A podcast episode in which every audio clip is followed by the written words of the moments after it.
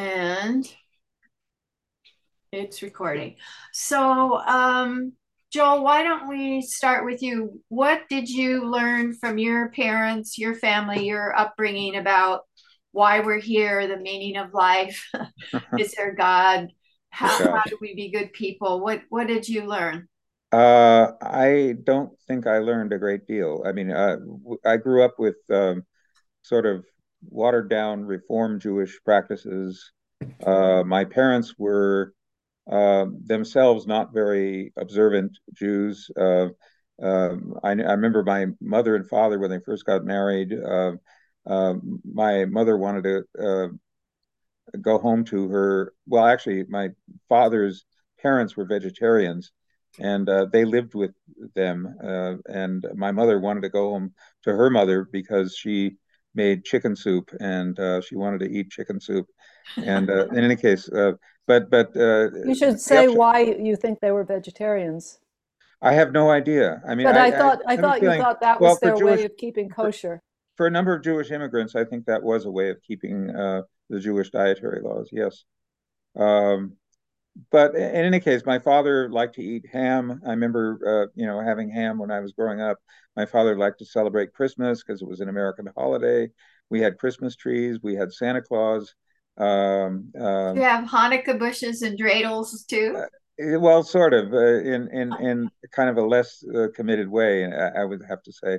But uh, I mean, uh, um, my father, I I only knew my father for the first five years of my life. He passed away uh, uh, prematurely of a heart attack at age 51 when I was five years old. But um, in any case, my parents were, uh, on the other hand, founding members of a Reformed synagogue in Los Angeles, University Synagogue, which is uh, uh, located at Sunset and Barrington and Brentwood. Uh, back then, it was located off San Vicente Boulevard, um, and um, but it was still, I think, sort of officially Brentwood.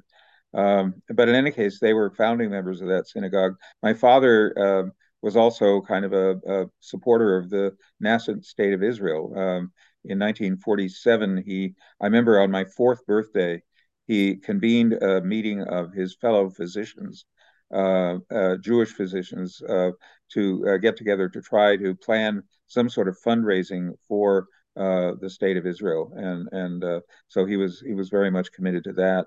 So uh, there's these various contradictions, and and I actually in recent months have taken to kind of seeing myself as what was has traditionally been called uh, in Jewish lore uh, an am haaretz, literally a person of the earth, uh, a peasant, a, uh, an unlearned person in, in, a certain way, or a person who is spell that.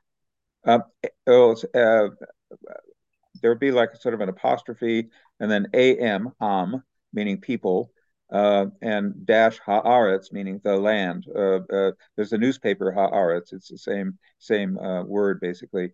And um, but a person of the a person of the earth or person of the land uh, was uh, you know a person of low learning, you know, low amount of learning and low amount of sort of commitment to learning. on the other hand, well, in any case, that that's and and uh, and whose uh, uh, views of Jewish ritual were not to be trusted in general. The rabbis of ancient times were very suspicious of uh, compromise on on certain areas where they were, you know, very concerned dietary, Sabbath observance, uh, uh th- things of that sort. So uh, a person who was an Am Haaretz was was untrustworthy, was somebody who, you know, could not be relied on. Uh, and and and um, I, I don't know. In recent times, I've I think of myself as an Am Haaretz, and at the same time, there's part of me that is very uh, sort of deeply committed to observance. I, I, you know, recite the prayers, which are basically memorized in my in my head uh, three times daily. Um, I um, have I, I, do a kind of Sabbath observance, uh, which is not very strict. I turn lights on and off, which is sort of contrary to Jewish law, uh, at least Orthodox Jewish law. And um, I don't know. I mean, I, I, but I don't do any work. I don't do anything related to my job on on from Friday night to, to Saturday night, and and and sometimes into Sunday. Um, and uh, so, and I, have also uh, devoted a lot of Saturday afternoon to uh, uh, meeting periodically with my dear friends Dan Hayden and uh, and uh, and John Lees and Kent Goodman, um, and and you know we we talked together about stuff related to our lives, about growing old, about senescence, about uh, health issues, about I, I don't know all the stuff that and and and it's partly your sessions that got us started on this. You know, we we basically came into each other's uh, orbit uh, uh, through uh, the you know video medium medium, and I, I, don't know. We've now gotten very used to it. We're on kind of a month hiatus, but but John Lee's he's the only one of those four that isn't from a Jewish background. Uh, that's right. Yeah, yeah. John, I know. I what, but I've known John since uh, about age eleven or twelve when I uh, from from Emerson Junior High School, and uh, he and I have been steady friends ever ever since. There have been periods when we fell out of touch a little bit, but but we've mostly been in touch all the time, and we we talk regularly by telephone. Um, and uh, but and and Dan, uh, I, I've known since age five. Uh, Kent as well, but not as not not as well as Dan. And um, and he and I, I don't know, are are, are um, um, we've fallen in again as we we often call each other friends for life. And uh, and uh, I always every we're, we were born two days apart. April 11th and April 13th. And on April 11th, which is his birthday, I always uh, send him birthday greetings. So that's been sort of a constant in our lives as well. Anyway, but maybe we're getting a, a, a field from religion. Oh, no, there's no field. Um, did you get bar mitzvah? Yes, I, I uh, went to Hebrew school, went to Sunday school, which uh, uh, met on Sunday rather than uh, the Sabbath, rather on the Jewish Sabbath. Um, I wasn't all that crazy about it, but on the other hand, I was more devoted to it than other people. Dan actually was was in in Sunday school with me at some point, and I remember sort of uh, tugging on him to get to get him to join a, a, Hebrew class that took place sort of in the late morning at the synagogue, and uh, he wasn't so crazy about it. But anyway, um, uh, I I, I stud, but I studied from about age 10 or so, 10 or 11, I started studying for bar mitzvah, and I had a bar mitzvah at 13. I know some kids do it just because you get gifts and it's a great party and yeah, yeah. There are a lot of rewards for doing it. I guess that's true. Yeah, I kind of botched uh, the ceremony because um, I, I really, I, my my father's relatives uh, uh, came to it, and I I should have mentioned my father somewhere in the course of it and I, for some reason, I was in real avoidance about facing the loss of my father. Already six years later, facing or, or seven, uh, five, five, seven, seven. Well, anyway, uh, since age five, had lost my father, and I, I, had trouble addressing that in the in this, you know, uh, high synagogue family event, and uh, I, I, got lectured at after the after the service by my mm-hmm. father's relatives. Mm. And and I deserved it. I, I deserved to be censured. Um, so, Carol, what about you? You were raised Catholic. What did that mean?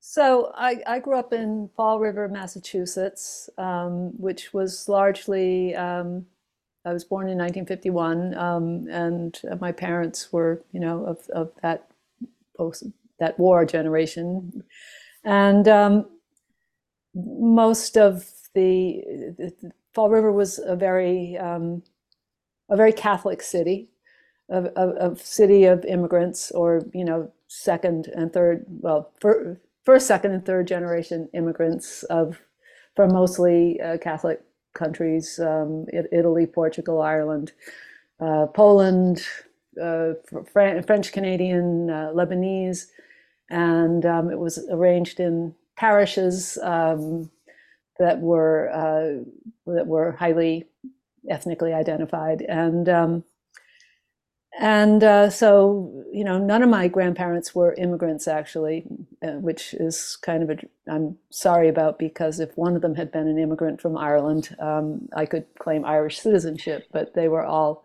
It was the uh, great grandparents' generation that um, had immigrated, and um, so there was, you know, a, certain degree of uh, of uh, homogeneity in the uh, neighborhoods that I grew up in of Catholic um, uh, Catholic families uh, and uh, Irish Catholic families, and um, so you know, it was it was never a given in our family that uh, that the children would go to Catholic school, but um, my mother had both my parents had gone to uh, Catholic school, boys' school and girls' school, respectively, and my my mother had gone to a convent school and when I was in going into fifth grade, she really wanted me. They they really wanted me to go to Sacred Hearts Academy. So my education from fifth grade through tenth grade, when we moved up to the Boston area,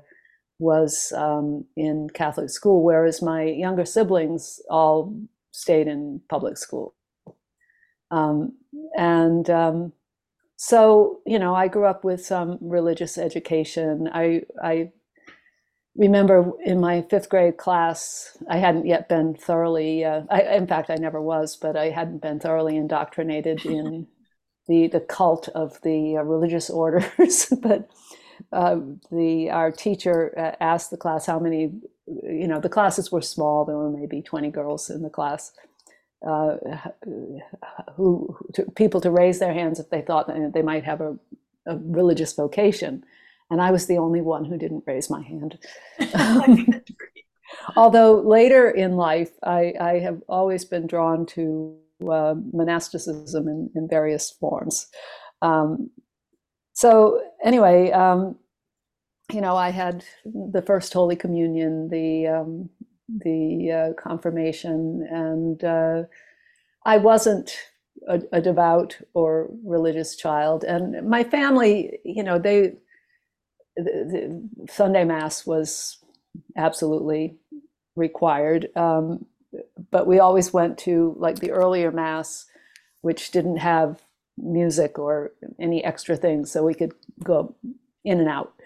And um, and uh, you know the the I don't think the influence of the nuns uh, was particularly uh, harmful or or uh, um, tending toward uh, making me more devout or interested in Catholicism. But it, I, I I think I may have just missed the, at least in this particular school, the the generation that was um, spanked and uh, and rapped on the knuckles and things like that by by by nuns. Um, and even in my freshman in the year of high school, I think we even had, a, and so this would have been 1967 or 68.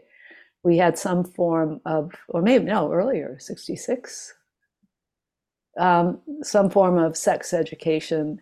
And I remember that. Um, the, that means uh, girls get their periods because the egg goes, that's yeah, yeah. That's but I, I, I, remember, and, and and I even have, I still have a um, a paper. I think I wrote this in for my sophomore biology class on the reproductive cycle with drawings I did. I think I probably traced them of of, of, of a developing fetus, and um, you know, the issue of abortion wasn't was never mentioned, um, or birth control either, right? Or, or birth no, no, no, birth control. Um, I do remember at the age of 12, I think, um, I mean, this is like, so this is the 60s, and my, my mother had been ironing my father's cloth handkerchiefs, something nobody on the planet Earth does anymore. But, and um, she, she asked me to take them upstairs and put them in the drawer in the dresser.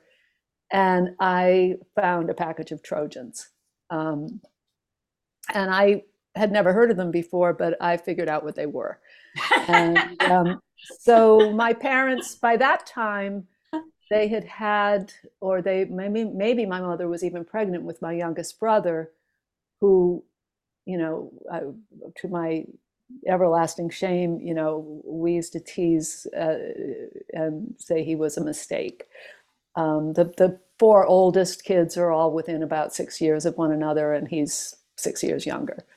Um, so he's number five. Five.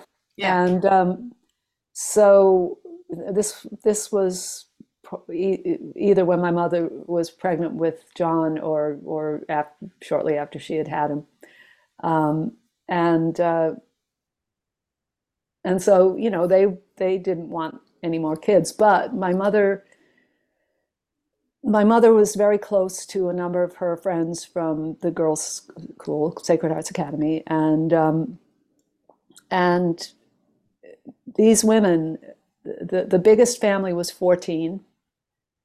Um, the uh, there were a, a, a, few of her friends had ten kids, nine kids, eight kids. We were considered a small family, and um, thanks to the Trojans, yeah. apparently.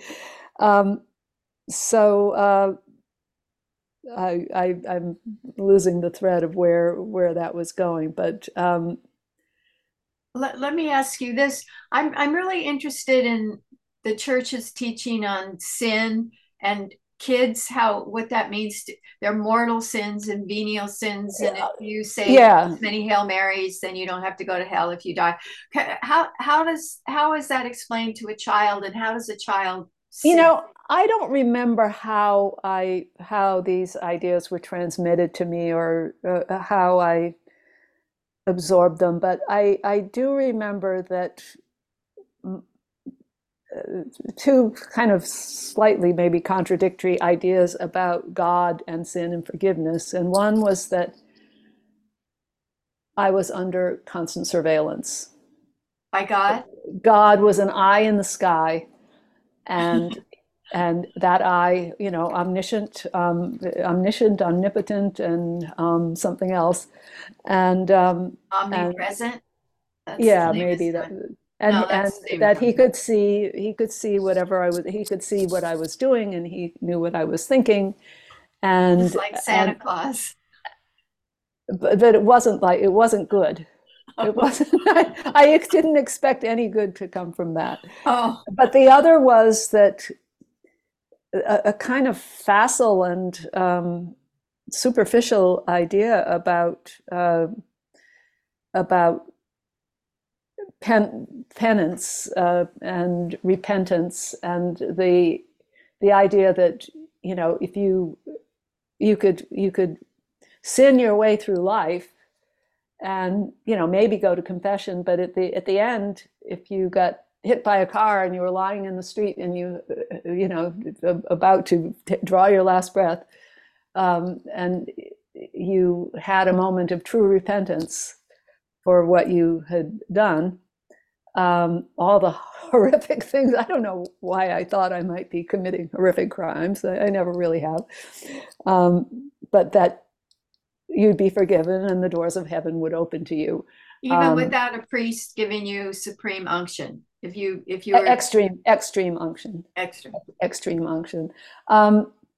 Well, yeah. I mean, I, I, I think I don't know where I got that idea, and I don't think it's accurate actually. But, but because really, the last rites of the church or extreme unction is a uh, is the it's the final of the sacrament, the church's sacraments, um, and um, but I I had a distorted view of that, and uh, so I was always I was very drawn to ideas later on about um, uh, uh, sort of Nietzschean ideas of good and evil, and that I don't even remember now how they were formulated by Nietzsche or by me.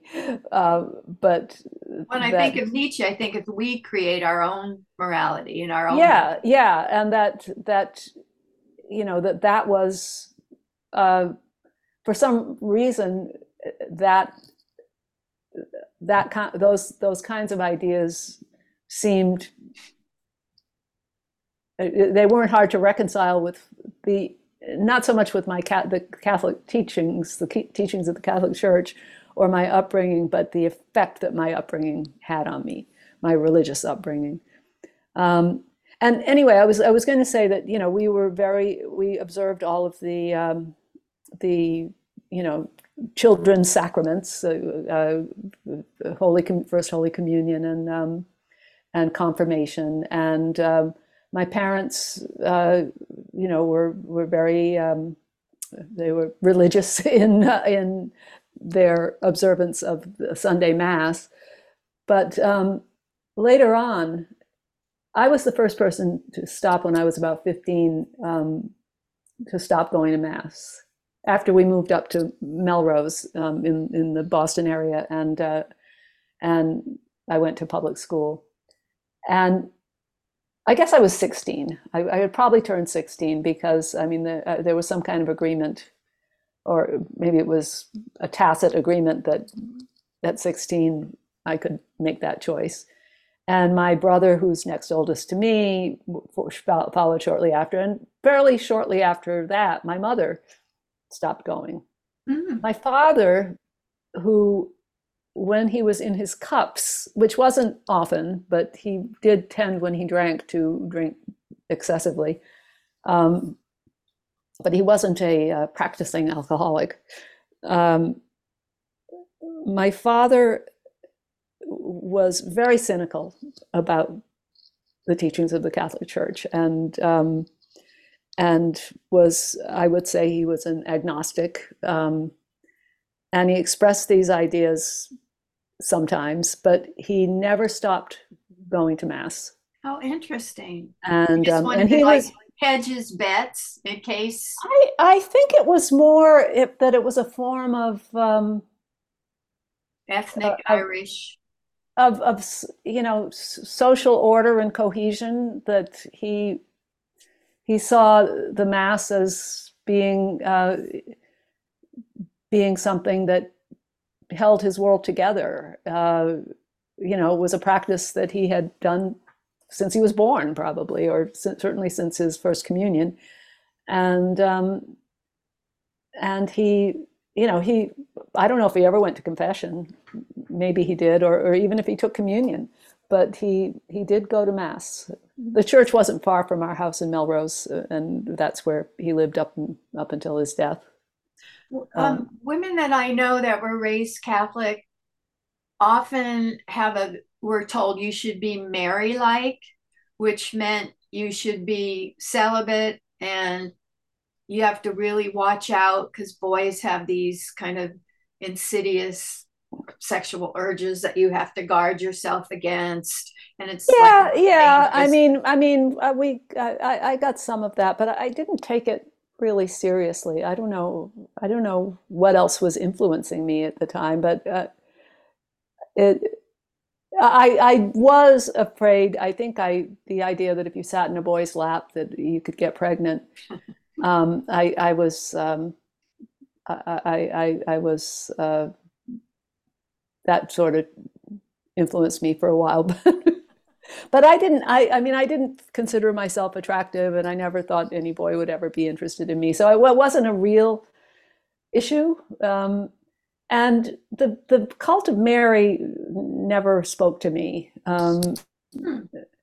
uh, I, I think I think if I maybe if I had started Catholic school um, in kindergarten or first grade, I, I would have been I, I would have been hooked uh, earlier, but you know, I was I as I said, you know, God was a a not very um, sympathetic uh, um, taskmaster who uh, just kept his eye on everything everything I was doing. It wasn't it wasn't at all a positive relationship with religion. Um, mm. Mm. Um, let let's come back to how you've evolved. But Joel, um, what about you? How have you evolved since your high school days? What what happened to your understanding of the divine and whatever um, in your career in your first marriage yeah. well i didn't really get the bug for religion uh, at, at, that age. I mean uh, after my bar mitzvah i could have gone on to what they called confirmation which would have been another uh, year or so of, of, study and some ceremony of some sort. Uh, but i didn't do that. And and um, uh, all through um, high school and college i was very committed to secular society and to cosmopolitan uh, culture and beliefs. And and uh, I was an English major at UC Berkeley uh, back when you and I were there, and and um, uh, you know, I, I, thought of myself as uh, basically open to uh, at least the whole of Western culture. I, I also uh, read books on Zen Buddhism in that era as well. So I was attracted to Buddhism along with my attraction to um, sort of general multicultural society and, and culture and, and history. Um, it wasn't until 1965 when I started to become eligible for the draft during the Vietnam War that I decided I was going to be um, a conscientious objector by virtue of uh, religious training and belief. Oh. It's a bit of a stretch. Uh, it was a draft dodge, I think, to some degree. Um, and um, but I started get I, became a conscientious objector, and I, I became actually a draft counselor uh, while uh, myself pursuing a conscientious objection uh, case. I, it, was a very involved thing. Uh, uh, I had to be investigated by the FBI for a couple of years, and and meanwhile, I started doing what I called or what was called peace education, where I would go to synagogues and and uh, help them set up programs and education for uh, learning to live in a world without war. And um, and I started going to synagogues and meeting rabbis and this and that. And I befriended a rabbi um, uh, in the um, uh, uh, in the uh, San Francisco Bay Area. He was, I think, in Richmond, and um, and he um, I, I, don't know. We we got to be very friendly, and and uh, I I started thinking that hey, maybe I will go to rabbinical school, and um, I, I, expressed that one time as as just a casual uh, a casual thought, and you know he um, essentially leaped to it uh, with alacrity and and set me up to talk to uh, a representative of Hebrew Union College, the Reform uh, Rabbinical Seminary in Los Angeles, and um, anyhow, it, one, one thing led to another. I was married at the time uh, to uh, someone else than, than Carol, and um, and uh, she wasn't so crazy about my idea of becoming a rabbi and her becoming a rebbetzin, a rabbi's wife. Was she um, Jewish? She she was Jewish. She was an, a Jewish influence on me because she and her mother had been um, sort of uh, uh, uh, rock ribbed social, uh, uh, uh, very left wing um, um, Zionists, and and had spent a year in Israel. And when I met her, she was fluent in, in, reasonably fluent in Hebrew, and actually trying to teach me a bit of Hebrew. And we started in our married days. We started going to a synagogue in Oakland uh, by a what who, a man who became a very prominent Reconstructionist rabbi uh, named Harold Schulweis. And uh, so Friday nights we would be at synagogue, and um, I don't know somehow uh, I thought she was enough into the culture that you know she might uh, be be somewhat friendly to the idea of my becoming a rabbi. But anyway, it, it was a source of tension between her and me, and eventually it was sort of part of the arc of the, the marital disintegration that broke us up.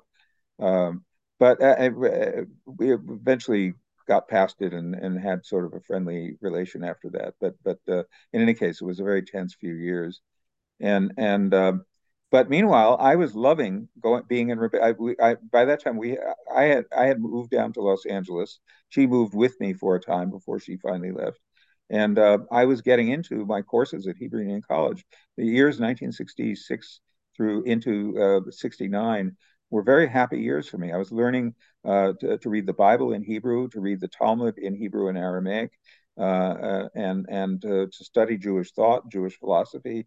Uh, I don't know. It was just uh, just amazing education that I have never you know given up being immersed in, and that led to my getting into Jewish scholarship of one kind or another, and um, I don't know. Ever, ever since then, I, I, so you know part of my uh, being an Am Haaretz uh, coexists in a strange way with um, you know my um, davening in Hebrew, that is to say, saying the prayers in, in the Jewish chant in Hebrew.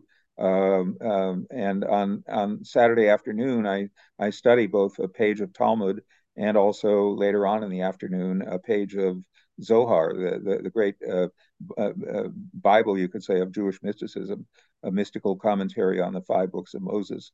And uh, it, it, you know, it's a brilliant work done by a 13th century Spanish Jew named Moses of Leon. And uh, I don't know, uh, uh my life is kind of uh, uh, my religious parameters are kind of defined by that. Plus, I've had uh, a long time involvement with what we call countercultural Judaism. Um, it's what moved me to Boston in the first place. I met uh, a, a fellow named Art Green, Arthur Green, who is a major authority on Jewish mysticism and especially Hasidism, and has written books on those subjects. And um, and uh, he came to Los Angeles. I met him on January 1st, 1969, uh, when he was trying to recruit people uh, for a what was then going to be an alternative rabbinical seminary, um, and, um, uh, and and became a, a, and, a religious community called Havurat Shalom, uh, literary community of peace or fellowship of peace. And um, they met in Cambridge, Massachusetts back then. Later on, Somerville, Massachusetts, and um, I, I uh, the upshot was that I moved to Boston to be with that community, and I've had uh, off and on a, a, a, very steady relationship with them uh, over over many years. Eventually, that original Havurat Shalom group fell apart. People dispersed in many directions. Art went on to get a PhD at Brandeis and and uh, became a, pro- a professor uh, both there and other places. And anyway, he and he now is sort of the he's uh, just past eighty and has been writing commentaries on on uh, uh, the Torah portion of the week, um, which he sends out by email every every week. So anyway, that, uh, uh, the upshot is that that, that has uh, been uh, the defining element of my own religious belief, while at the same time, Milady here, my, my my beloved Carol, you know, has brought me closer to Buddhism, and we have been on Buddhist meditation retreats, and we do sitting meditation uh, uh, from time to time. It should be more often, but uh, we, we, we, both sort of, need, I don't know, getting into that swinging together to do a sitting meditation is is a once in a while thing. But but I, I love it, and and I hope she does too. But anyway, you can tell she does. Um, so, did you ever have a synagogue where you were a rabbi? Did you lead services? I I had sort of student rabbinical posts of one kind or another. I was a um, Jewish teacher at a summer camp one time. I uh, was an advisor or or teacher to Jewish youth groups in Southern California. Uh, but I, I and uh, there there were there was one year when I had a cantorial gig, uh, and and uh, in a place I guess it was Saugus, California. Uh, there was a synagogue that that met for the high holidays, and uh, I, a fellow rabbinical student uh, uh, kind of broke me into doing this because by then I was I was doing very amateurish, but but somehow um, convincing to other people cantillation of of of the chanting of prayer and so forth. And I remember our doing a, a Yom Kippur service uh, in Saugus, California, and the and the the congregants loved it. and I don't know. I, I had, and also once for about six weeks in a summer, I was a I was a student rabbi um, for for a, congregation in the valley. Why didn't um, you go ahead and be an official long term rabbi?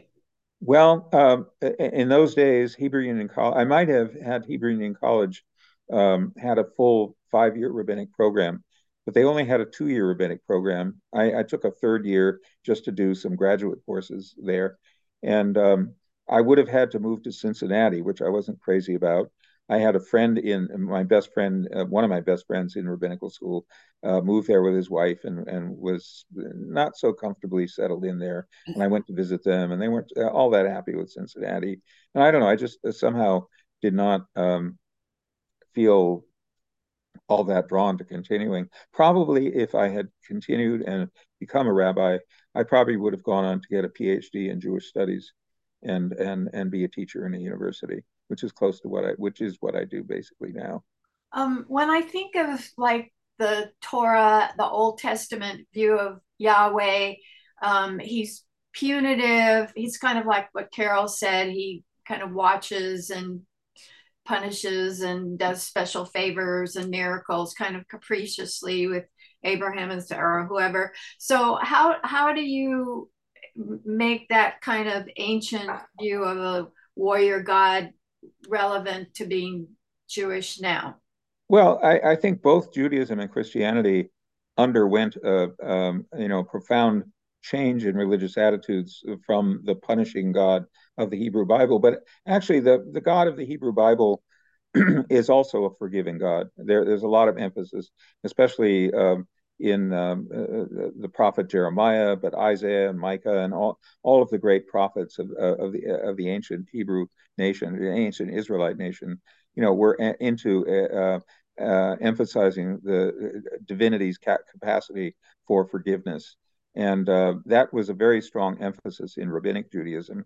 You know, as much as the rabbis were strict about ritual matters, uh, but they were they were also uh, you know eager to say that that divinity is a forgiving being and somebody who you know welcomes uh, teshuva, which is to say repentance or uh, returning. Uh, the word literally means returning home, uh, but returning home from some uh, wayward uh, practice or, or, or way of life, and. I don't know. And then the the ritual of atonement once a year on on the Day of Atonement, Yom Kippur, you know, is a very um, powerful uh, uh, organizer of our spiritual life. I think, in, in a certain way. And and uh, uh I don't know. I, uh, and Carol and I uh, every year have this a- annual tradition of my teaching something at Havurat Shalom, and so I will often teach a text. This past year, it was something from Jeremiah, and um, a couple of, uh, I guess, past couple of years in a row. I also, on the holiday of Shavuot uh, in the springtime, it's it's uh, the Jewish version of Pentecost, 50 days after um, uh, after the beginning of Passover. Um, uh, God gave the Torah at Mount Sinai, and um, and the commemoration of that is to stay up all night with a group of people, which I do with people of Havurat Shalom, studying uh, Jewish lore uh, from midnight to dawn. And um, I know, that's become a, an important ritual for me as well. Hmm. I hope I, I feel like I'm sounding off too too much here. Though. No, no, no, no, no, no, not at all. It's really interesting. Um, well, then, just why don't you tell us how you went to graduate school after the okay. three years so, of medical school? So the multicultural perspective in me was, was still uh, very strong, and I uh, in um, 1970, 70, uh, no, 19, yeah, it was 1969, 70, I started applying to graduate schools, uh, largely out of peer group pressure, because a lot of my uh, friends in Havurat Shalom were in graduate school earning PhDs. So I decided I, I, I should earn one as well. Hmm. And I applied to graduate school in four different fields. Um, uh, to uh, I applied to UC Berkeley in comparative lit.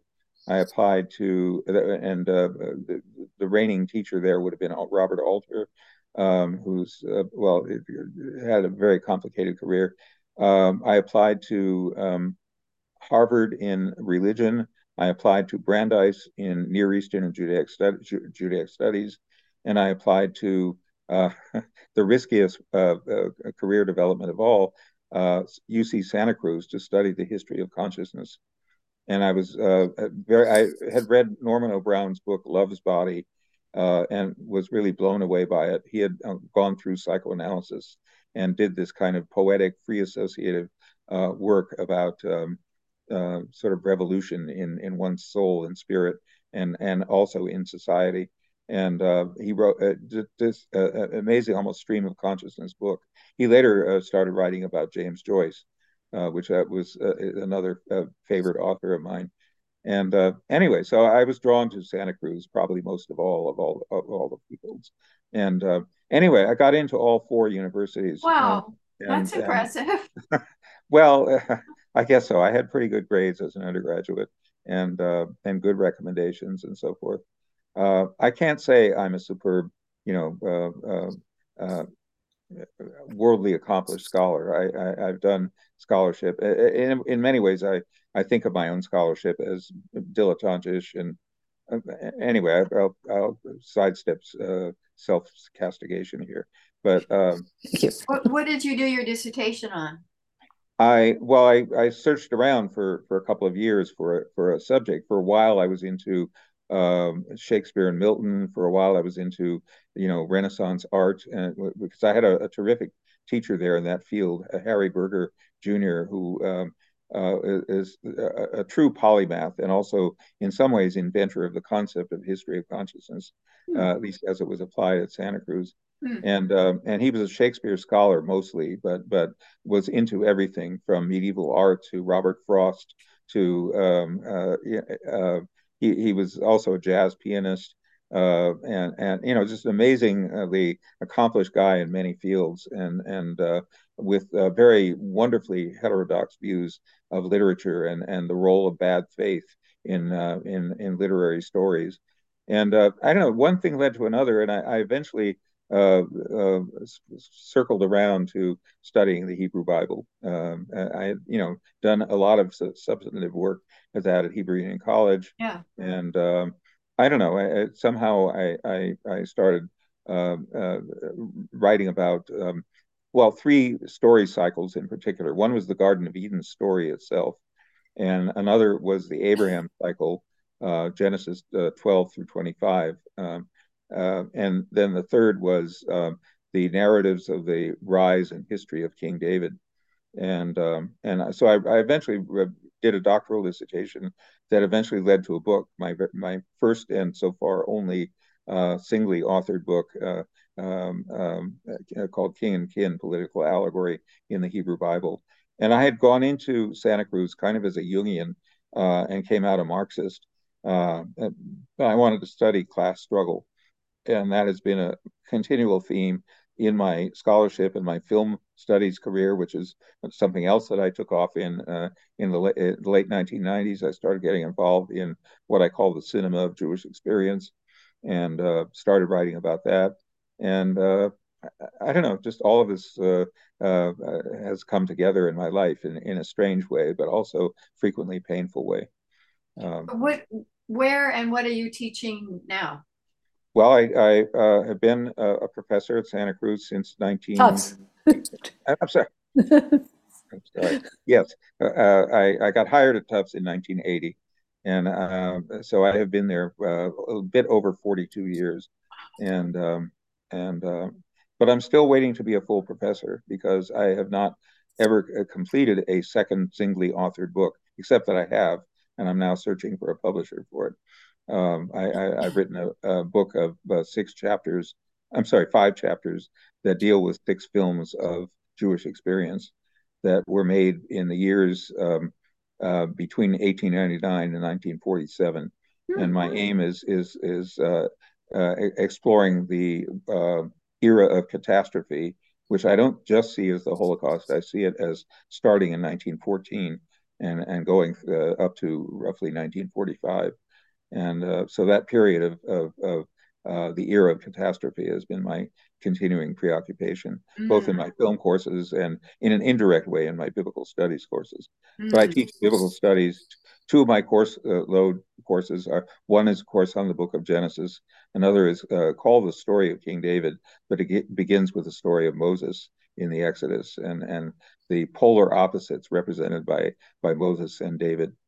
And uh, and then my other uh, uh, two courses are what I'm in uh, the pres- presently wrapping up a course uh, in um, classics of world cinema, which is not a Jewish studies course at all, um, um, except by you know bringing in occasional mention of Jewish experience. Um, but um, the other course in the spring is called uh, um, Jewish Experience on Film, and that is a, a survey of Jewish films from 1899 onward. Do you get um, like evangelical fundamental Christians in your courses as well because they want to study Old Testament? Uh, well, occasionally, not so much evangelicals. Uh, uh, more, more just I, I. There are a lot of students in the uh, who gravitate to the religion department, and my course is cross-listed with religion courses. So I, I actually my present course on the Book of Genesis is about eighty. Uh, all, well, it's, uh, it's ten. I've got ten students and nine of them are not Jewish. Um, um, and uh, so you know they're they're drawn to uh, learn about the Hebrew Bible, and and and uh, I, I, don't know. Some, somehow we've we've all hit it off as a as a class, and, uh, and I, am I'm, I'm very uh, fond of them. I get sad when my students uh, disperse, and I will have I will be sad about this group as well. I know what you mean. Um, Carol, we left, you were in high school, and then wh- where did you go to university? What were you studying? So um, we, uh,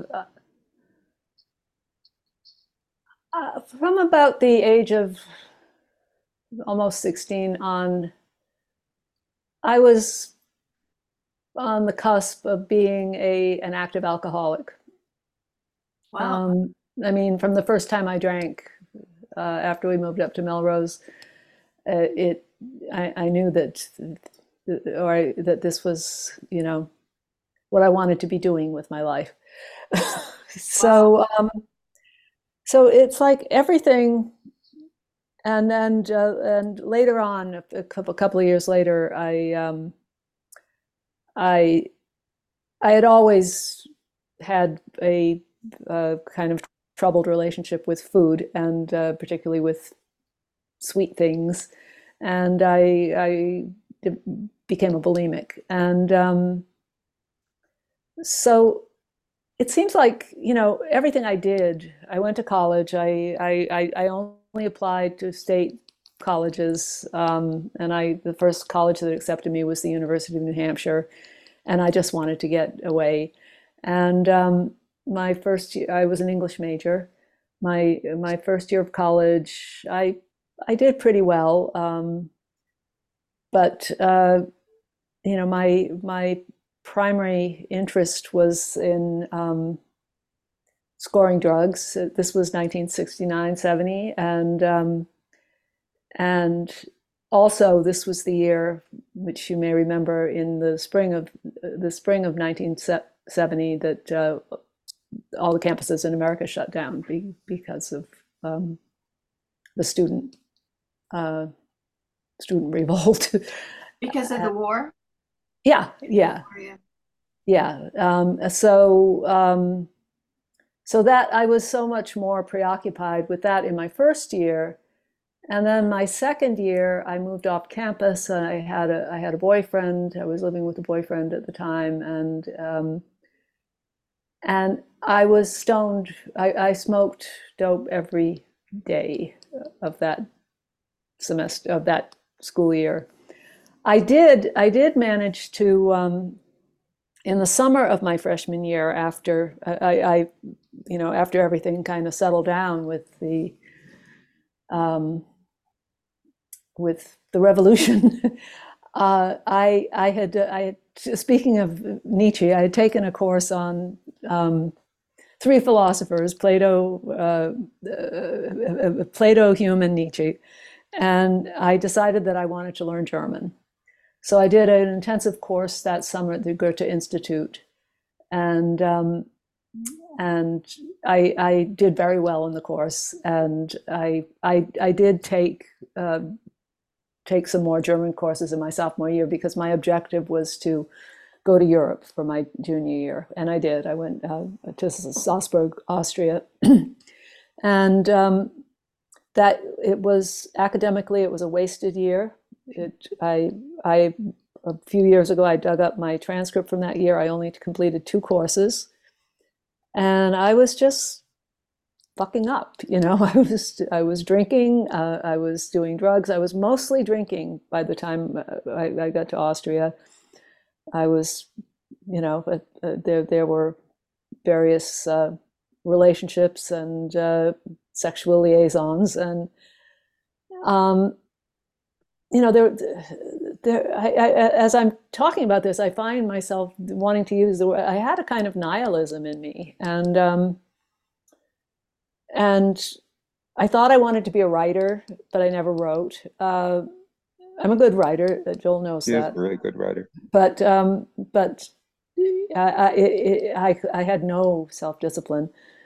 And when I came back after my junior year, I um, I dropped out of school and I was I lived with my parents for a while, moved into Boston, worked as a waitress, um, was drinking every night, um, and uh, in I guess it was the around the, the it was a fall, late summer, early fall of 1974. I, I, I just I just wanted to get get out of get away, you know, start over again, geographic cure, um, as they say in AA. Uh, and I um, I moved to California. I moved to LA, and uh, I didn't know Joel then, and um, and in fact Joel was living here. Well, you were no, you were in you were in Santa Cruz at that point, seventy four. Yeah, I was still there. Well, I moved back here in seventy four, but yes. And um, and it was more of the same, you know, uh, uh in in California. Uh, although I did I did end up uh, with a Jew, uh, another Jewish boyfriend. Um, actually, my first boyfriend in college was also Jewish, but Michael, my friend Michael, who no, I. I won't get into his story. But Michael didn't drink, and he um, he uh, was a big eater, and that, that became his downfall, actually. But um, but uh, with with Michael, I he he taught me to play chess. He um, he was a an avid reader of Scientific American and popular science magazines, and I started reading uh, uh, articles by Murray Gell-Mann and Steven Weinberg and, uh, you know, quarks and elementary particle physics. And I was always uh, an excellent student in math. Um, and, um, and as, you know, it became, you know, more obvious that, you know, Michael, Michael had a lot of challenges and was not really capable of sustaining any kind of a relationship or a or a career or and you know and I was cut from similar cloth actually but but as as much as I as I loved him actually at the at the time um, it was a dead end and um, and I decided to go back to school. And I, I, I, I, was going to study something practical, and I was going to be a chemistry major, um, which I, I, had hated science in high school. I loved math, but I hated, uh, you know, I, I took high school biology, and I, I didn't, no, no other science class beyond that was required, so I never took one. But I, um, I was able, with California residency, to go to Cal State LA for $62.50 a quarter at that time in 1976. And I, for the, it was really the first time in my life in a sustained way. I had, I had had spurts of, you know, being able to really focus on something and write a paper. But um, for the first two years of my return to, to school, I, and, and I quickly changed my major from chemistry to physics. Um, it was a small physics department. It wasn't a, you know, it wasn't Caltech, but it, but, and it was, I was the only female. And I became very good friends with all the, the men. And it was mostly older students. I was 24 when I went back and um, most of the most of my peers were uh, had were e either around that age or or a little younger, a little older, and um, and it, I, I I wasn't drinking, and uh, I was still bulimic, but it was just kind of you know that was just sort of my daily thing. That wasn't it wasn't a big drama, um, and uh, I, I I, I, many years later, I read a book by Penelope Fitzgerald uh, called The Blue Flower about the German um, polymath, uh, poet, mathematician, scientist uh, uh Nova, who was who went by the name Novalis. And uh, one of the chapters in the book was uh, called "Algebra is like laudanum." Laudanum is, you know, a, a an opiate. Opiate. Yeah. And um, and it, it, was for me i mean i could i could just go out take long walks and do my physics homework in my head. And um, and it, it was I, I, felt i felt good about myself for the first time. And um, you know that lasted for a while and then it didn't. Then i started getting losing my direction and getting bored. I got my degree. I uh, I got accepted at MIT and UC Berkeley, which I didn't get accepted at Caltech for graduate school. But I ended up getting married to one of my um, one of my fellow students, Brian, who was two years younger than me, and um, he was he still hadn't finished, and and then he was no no did we finish at the same? Anyway, he he got a teaching job in Bellflower, teaching physics in high school. So I decided to stay in LA, and I I applied to UCLA like in July or August uh, for the for September. And when Brian was down in Bellflower, he had a place there, and I we weren't living together, but we we were married, and um, we we went to Reno to get married. I think that's kind of inauspicious. You know, Reno is where people go to dissolve the marriage. But um, uh, and I I started drinking pretty heavily again at that point, and I I wasn't connecting with um, my uh, fellow students. I don't remember. I remember there was one other woman in the department, but I, I you got I, into UCLA physics grad. Yeah. Okay. Yeah. Yeah. Um, and um, you know, I was, uh, whatever had driven and sustained me during those uh, th- those years at Cal State, it was it it, it, it had fizzled, and um, so I mean, this was a repetitive pattern in my life, and um, and uh, so I ended up taking the comprehensive exams, which I had not even studied for, and um, getting, uh, I, I, passed at the, um, I, I, didn't pass at the candidacy level, but I did, I, I, was, they did give me a terminal master's degree. And I moved back to Boston, and Brian moved back up after me. Brian ended up being a, a very serious and a tragic alcoholic, actually, and he, he died about 15 years ago, I think. 10, um, maybe 10, 12 years ago, I'm not sure. Um, and, um, but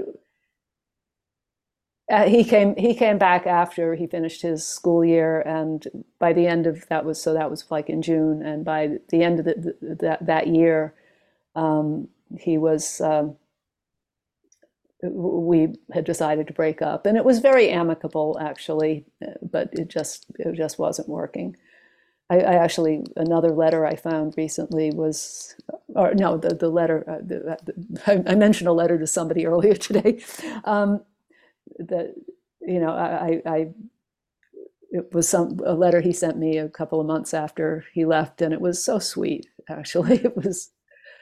Um, it made me really appreciate what we what we did have because we started out as friends. We were just buddies. You know, we were like litter mates, and um, and uh, it, it, was too bad that it took the sexual turn. I think we could have been friends for life. Um, so uh, so anyway, this the next couple of years I was in Boston. I was teaching at a, a, technical um, college. It was only it was a two year program then. I think they're four year college now called Wentworth Institute. Um, mostly boys, and, and I, I was doing a terrible job. I had no experience teaching, and I really, I, you know, looking back, I needed I needed so much mentorship and um, you know people to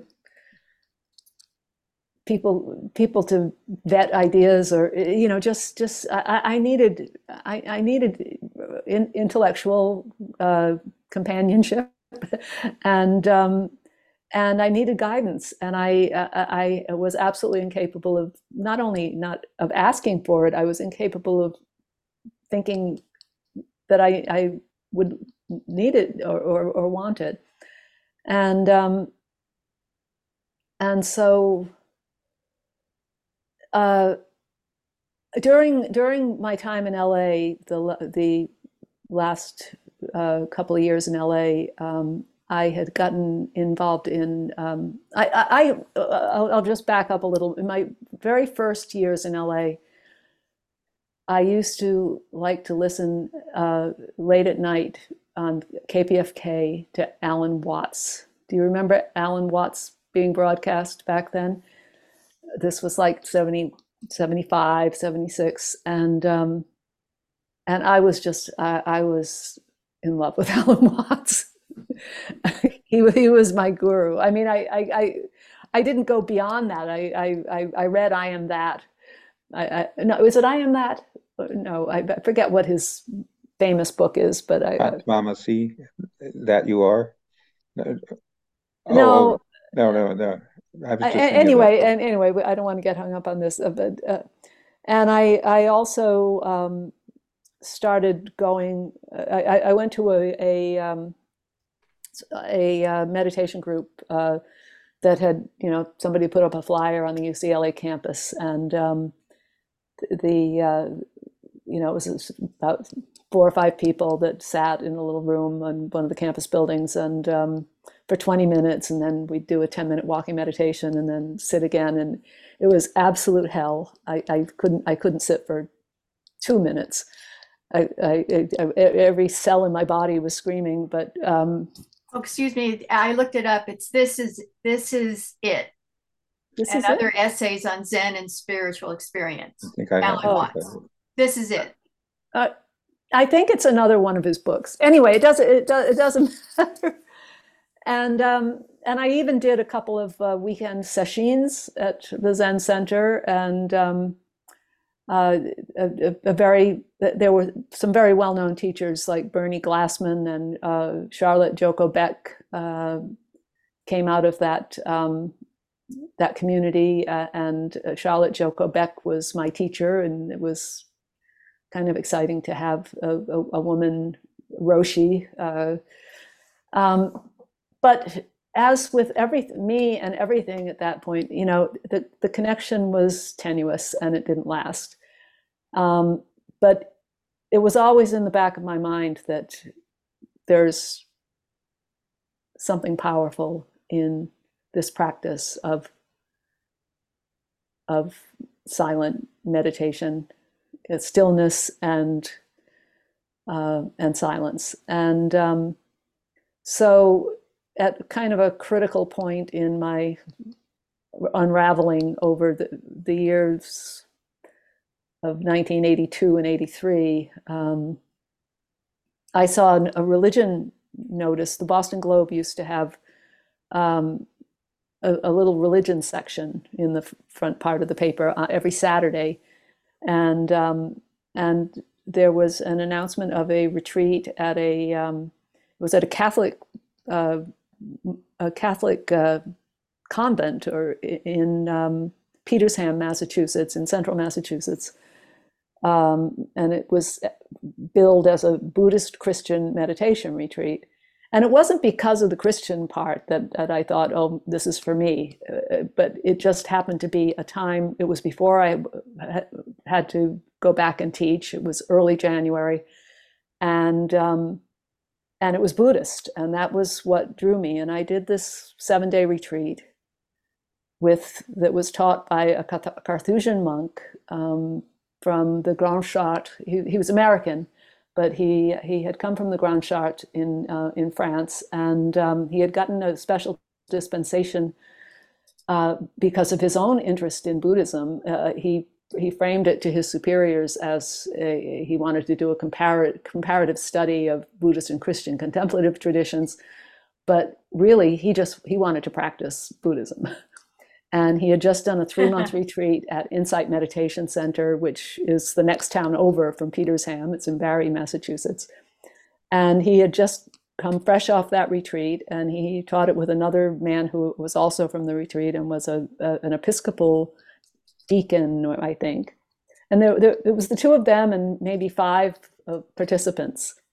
And, and we, except for a little Christian Catholic liturgy in the late morning every day, which I often chose to skip, um, we were in silence and um,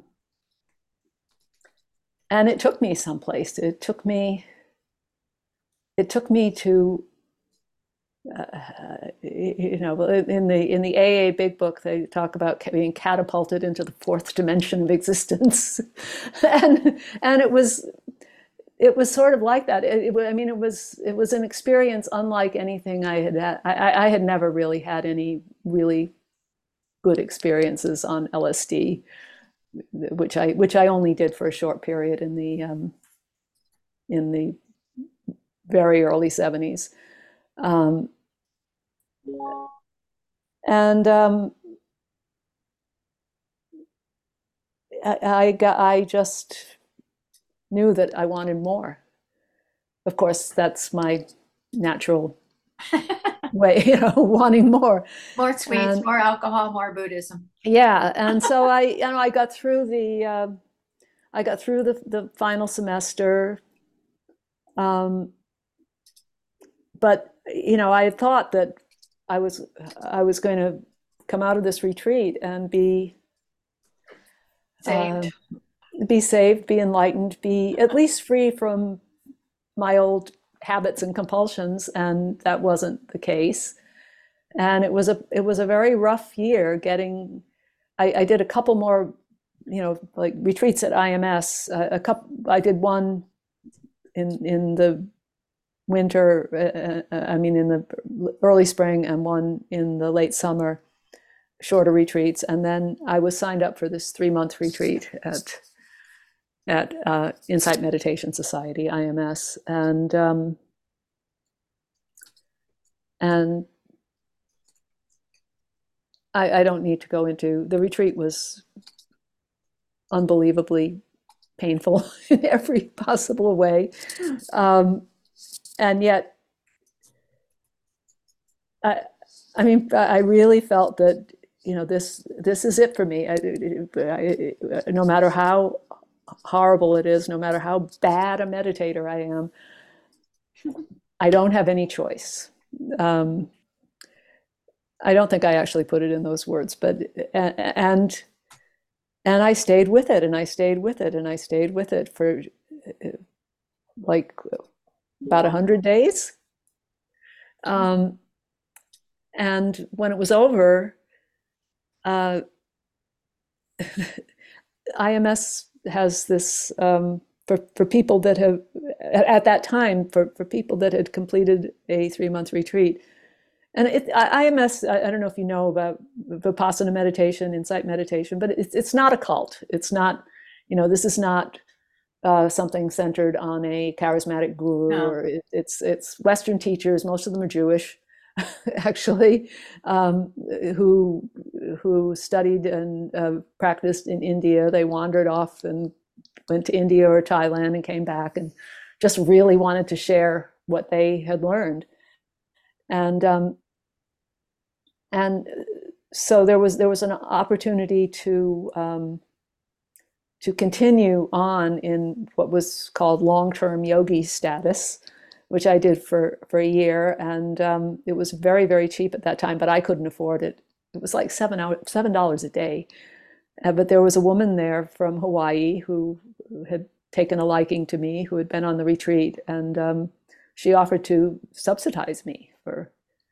And I'm one of my great regrets is that I lost contact with her, and I never, I, I never properly thanked her. I mean, after it was over, I never, uh, I, I never got to acknowledge that to her and I went on staff as a cook there. And um, uh, anyway, this changed my life in many, many ways.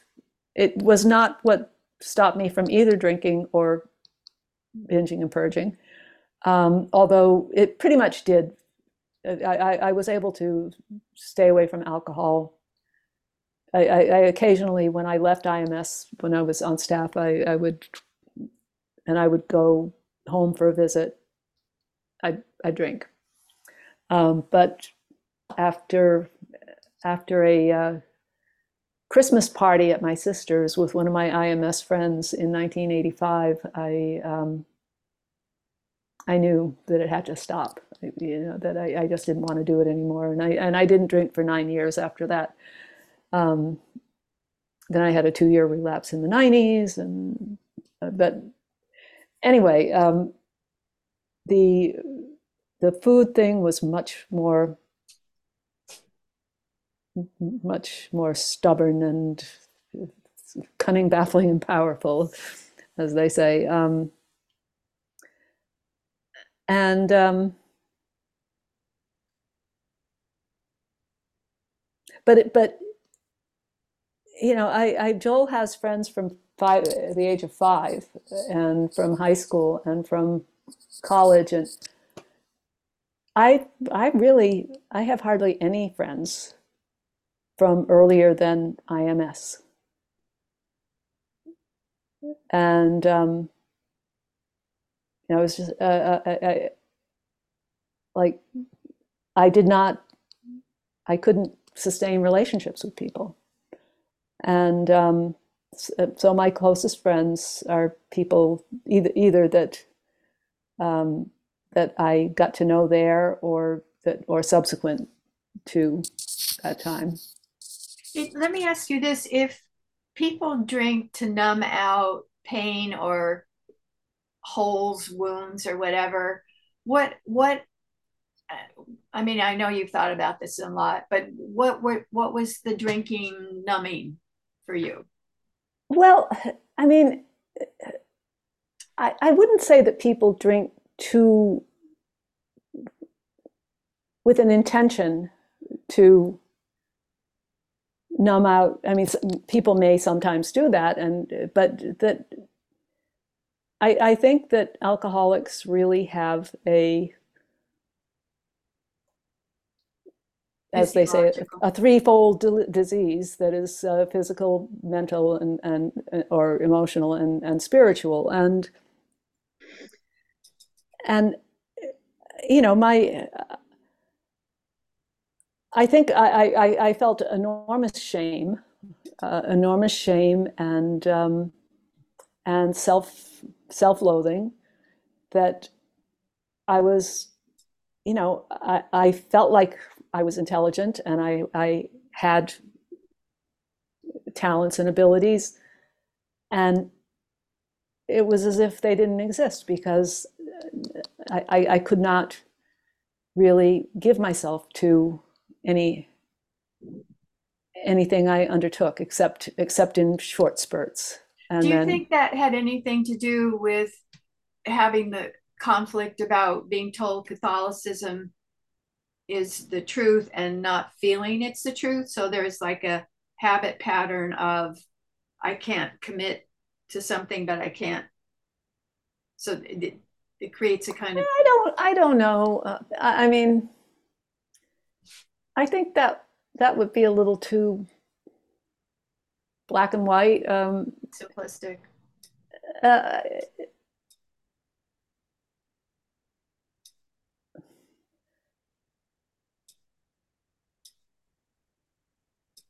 I, I think even I know from early childhood I had the I had the sweets addiction. You know, stealing money from uh, coins from my mother to uh, you know go buy hostess uh, cupcakes at Joe Campus's supermarket and and um, and you know, whenever whenever she, there was a cake, I'd run my fingers around the frosting, and um, so I, I mean, I, I think that that there's uh, a major part of it because there are so many other ways that I, I, a person could act out in the face of contradictions between the teachings of one's religion and and the evidence of one's senses and mind and brain. Um, and you know, I think there was there there was a definite uh, dearth of um, of affection, encouragement. Okay. Um, you know, praise and nurturing in my family, and I think we all we all uh, reacted differently to that. Um, my middle sister, uh, you know, she first ran away from home at the age of 12 and uh, became anorexic and was hospitalized uh, at a uh, at, at, at, a children's uh, mental hospital until she aged out at 16 she's doing she's doing very well she, she's she does she's doing fine now. She has a phd in economics you know. She was uh, she and uh, my my next older brother uh, you know both have phds and um, they they both demonstrated an ability to really stick with something and work hard at it and and get results like like joel. Better. Hmm? better. Well I, I, don't know. No. bobby is so accomplished. Well the, bobby didn't get his phd till he was 50 okay. He went back to school at yeah. age 40 42 and um, so and not I, I think you know we weren't given a lot in terms of um, confidence building. what was the idea that if you if you're too affectionate, the children will be spoiled or something? You have to prepare them for the tough world, and you can't be no, no. I don't. I don't. I don't think it was a theory. They were of, just busy with child rearing. Kids. they were. They were busy. They were absorbed in themselves. You know. I mean, I, I don't want to get too much into. You know, my my mother uh, unlike all of those friends who had the 10 children and stuff, my, my mother was a very extremely gifted pianist and went to New England Conservatory on scholarship. Oh, wow. And dropped out uh, in her junior year. Um, to get married? No, she well, she kind of she kind of let it be thought that that was it, but she didn't get married till she was 23 and um, and and later when she was dying of breast cancer she she told me that uh, she had such disabling um, performance anxiety that she would she would throw up before every performance. She and she just couldn't take it anymore. Um, but and and you know we grew up thinking of her as just kind of a useless stupid woman and she, she, didn't play much. We knew she could play, but um, until she was in her 50s, after she already had, you know, been through a mastectomy, and uh, she uh, she started playing again and um, practicing like five six hours a day and c- reconnecting with her old teacher from the conservatory who was still alive and um, visiting her for lessons and uh, but uh, I don't know. My my father was. Uh, this isn't a therapy session. My my father was. Uh, I worship my father, and um, and my father was very encouraging, and in fact more encouraging to his daughters than to his sons, because I think he found both of his sons fall fell short. My brother, who has the PhD, is he's gay, and I think that was probably clear from a very early age. And my youngest brother, uh, you know, he wasn't a very good student. He was kind of just like the, like a party boy, and um, and uh, but he, you know, he had this way of letting you know that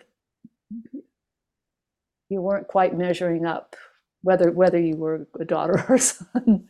So I mean, you know, there, uh, as with any family, the, the, uh, and any quasi dysfunctional family, there, there, there's a lot going on. But I think the church was just kind of a, you know, it was it was the milieu that we grew up in, but nobody took it that seriously in our it's like family. a background noise or something. Yeah, yeah. Um, and, uh, but but it was also i mean it was it was central in a lot of ways and yet it it it wasn't something that we thought of as a family uh, outside of you know certain limited uh, activities and and and I I brought a certain skepticism, I think, to school with me. Um, I, I, I there was a phase where I used to wish that I had been one of these devout and pas- passionate children that uh, you know that uh, was enamored of you know the cult of Mary or something, but but I, I didn't really have that in me, um, and um, and so I, I think I got off pretty easily from the Catholic education. And also another thing that I, I thought of after my, my first round, and, and I'm, I don't want to be taking up No, no, much it's, more time. was that um, you know I guess I probably entered seventh grade in 1963. Uh, That's that's the year Kennedy was was assassinated, and I was in seventh grade. And during that period of from you know from middle school to to through high school, there was just so much more going on in the world outside of um, the the the strictures and the the the the, the, the just the narrow world of, of Catholic school and Catholic church and and you know there was a spirit of rebellion even among the Catholic schoolgirls. And Mm. when I the year that I left the Catholic school the senior class which was very small there were no more than 60 girls and at least five of them were known to be pregnant. And that wasn't uncommon I don't think. Um, and and and we used to roll our skirts up and write on each other's we had these this uh, black blue and gray plaid uh, pattern and and we we we we'd write you know autograph each other's skirts and roll them up above our knees and we'd go in the bathroom and smoke and so so you know the spirit of rebellion and of of uh, breaking the rules was uh, was stronger, I think, not only for me personally, but in the culture of, of the schools at that time, uh, than the power. Than, and also, the nuns were starting to leave. I'll just tell you one more detail about my my sophomore year history American I think was American history teacher was Sister Ann Dolores at Sacred Hearts Academy. And then we moved up to Melrose, and two years later, I mean, uh, when my brother, who's two years younger than me, took his sophomore history class, she was his teacher, and her name was Helen Donovan. She had gone, she had left the convent and gone, and she was my mother's age. They, in Oh, fact, they were cla- they were classmates. Um, Wow. so, so there was just, you know, if I had been born 10 years earlier, it might have been different. And 10 years later, it probably, you know, the, the school, th- that school was closed 10 years later. wow. Didn't exist anymore. So Good. It, was, it was a time of, of a lot of Rebellion. ferment and rebellion and transitions. So the last we heard is you were a cook at the at the center. Then what have you done work wise since then? Oh, well, that's, I mean, uh, what I've done since then, I think, you know, facing those, the things that I drank and ate over, um, you know, a big part of it was that I, I never felt that I had a place or that I had a, um, I, I never went back to physics after two years of teaching it, I, I, I never, I I never looked back. wow. Um, You've had a romance with music. I've had a romance with music all my life, but Like your um, mother. Yeah, yeah. I mean, we we got piano lessons. The, the two oldest kids got them, and um, and I, you know, we all have, um, um, all except for John. I think we all have a, rom a romance with music, and I, I, I've played on and off. I've um, I've played a lot of early music. I was a church organist for a while. Um, I um, uh, well, I, I, that, not to get into the religious dimension of that because I, I mostly worked as a um, as a sub, what they call a supply organist, and um, so that I, I was not, you know, I might have a, a gig that was several months long because the the, the regular organist was in all different kinds of churches or Catholic churches. Yeah, different kind. Of, I I played in some Catholic churches. A lot of around here, it's congregational, um, uh, Unitarian, Episcopalian. Okay. Um, Christian Science even. and um, you know, I'm not that good, but lately I've been I've been trying to play jazz, and I and I'm totally in love with that. But um, and you know i was always taking courses. Uh, i ended up uh, uh, around the time i moved back here um, so I, I, said that I, I, was sober for nine years and then between 1995 and 1997 or january 1997 i uh, i had a, a relapse of drinking and it wasn't you know it wasn't that i thought i've just i gotta it was that I was hanging out with people, musicians actually, who not, weren't drinking heavily, but they'd, you know, be, they were playing Baroque music, you know, and go out for a beer afterwards. And eventually I thought, you know, uh, all, all, these years away from it, and I've had, um, you know, I, have had some deep spiritual experiences in my um, in my Buddhist practice and uh, I thought I could handle it, and it turned out I couldn't. And I, I, ended up moving back to California and getting together with Michael, whom I mentioned from the previous time in California, and um, and uh, that didn't that that was not a good a good choice, but I I I was I was drinking at that time, and it it was you know, it was just kind of pathetic middle age drinking. You know, it was.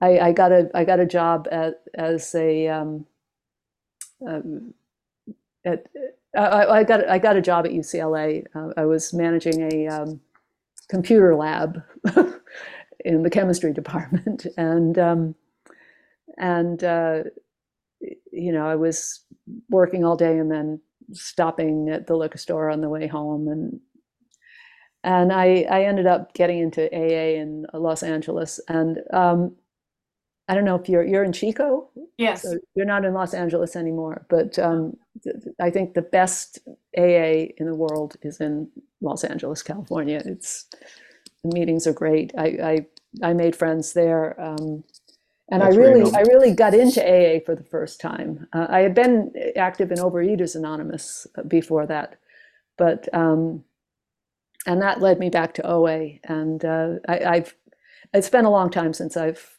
uh, purged, um, a very long time, but um, but I was still. Uh, I was still tormenting myself with food, and um, and I've I've been abstinent. It's the term we use in OA since um, since July of 2005. And um, so, you know, between the, the 12 steps and my continued Buddhist practice, um, you know, that's really my uh, spiritual anchor, I guess. Great. Um, Joel, why don't you start with the romance connection, how you and Carol met? Uh, passing over each other between LA and Boston, LA and Boston. I'm, I'm just going to turn my video off for a minute because I have a few more bites of my lunch that I want to finish. Go ahead. Thanks. Okay. Um, well, uh, I was friends with a, a person at Tufts. Uh, I mean, he had actually, uh, I had actually known him since before Tufts. Um, his wife was a friend of mine uh, named Barbara, a poet named Barbara Einzig, and um, in any case, she she uh, was living with David at the time that I first got to know her, and uh, and then uh, eventually um, they got married, and um, and uh, and and then David, uh, who was an anthropologist by trade, uh, got a job teaching anthropology at Tufts, and so he moved to Boston in 1990, and um, he and I fell in as friends, and and and uh, hung out together a fair amount. We shared love of movies and a number of other things, and and um, I, um, well, in any case. Um, he went through a whole bunch of cycles in his life. He and his wife eventually split up. Uh, they had a daughter, but they they eventually split up, and uh, he had a girlfriend for a while. Anyway, it was a complicated set of things, but he eventually um, uh, got together with a, a, woman named Kate Wheeler, who's a novelist. Uh, she's a dear friend of Carol's, and um, and also a very good friend of Martha uh, Robeson. Um, uh, our own high school uh, friend Martha Robeson, uh, who later became Martha Bardak. She was at the Uni High Union in 1981 under the name Martha Bardak. But anyway, Martha and Carol were good friends, I think, through AA, and um, and um, uh, and uh, in, in general, I, I then started into corresponding by email with um, with Martha, and she and I kind of uh, developed a, a, bit of a friendship that we, you know, had a, a friendly relation in high school, but it was never uh, anything like a friendship. And we wrote to, uh, to each other a lot. I would visit her when I went to Los Angeles, and and um, sometime in 1999, um, she happened to be in Boston, and we all got together uh, a group of friends, which included um, Martha and Kate and Carol, who was visiting Boston at the time, Mm. And am I get, getting this you right? Got it here? wrong, Joel. what? That's oh, okay. okay. what did I get wrong? Yeah. We met in 1997. Martha wasn't there. The very first time we met, we went out to the Great Greek in 1999. Yeah. No, 1997. It was 1997. It was 1997. Oh, wow. And um, Martha wasn't oh, there. Right. Okay. okay. Kate Wiley was there. Kate Wheeler, right. Kate Wiley. Um, right. Matt Glazer and, and Julie Durrell. That's right. And um, and we just we met, and uh, nothing happened then. And then I was working at UCLA, and I took a course on the Hebrew Bible as English literature, the the, the King James Bible. Was Joel and, teaching it? No, no, oh. no. And um, Joel was in Boston. I was in LA, even though we're from the opposite places. And yeah. and I um I was I read Harold Bloom's Book of J. And Which there is... was a point in the book where Harold Bloom mentions Joel Rosenberg's kin and, King and Kin. So I wrote to Kate Wheeler and said, "Hey, I'm um, I'm I'm reading uh, King, uh, I'm reading a book by Harold Bloom, and he mentions your friend Joel Rosenberg. And then she wrote to you, and I think she might have, because Kate tends to gild the lily, and Uh, she might have said that Harold Rosenberg praised you to the heavens or something. and, yes, yes, she exaggerated. And then you wrote back and said, no, you know that that that can't be. And finally, she said, here, here, here are each other's emails. You two work it out and and we started an, an epistolary relationship. That this was like in '98. These are yeah, perfect for right, English, yeah. Both English majors. It's perfect.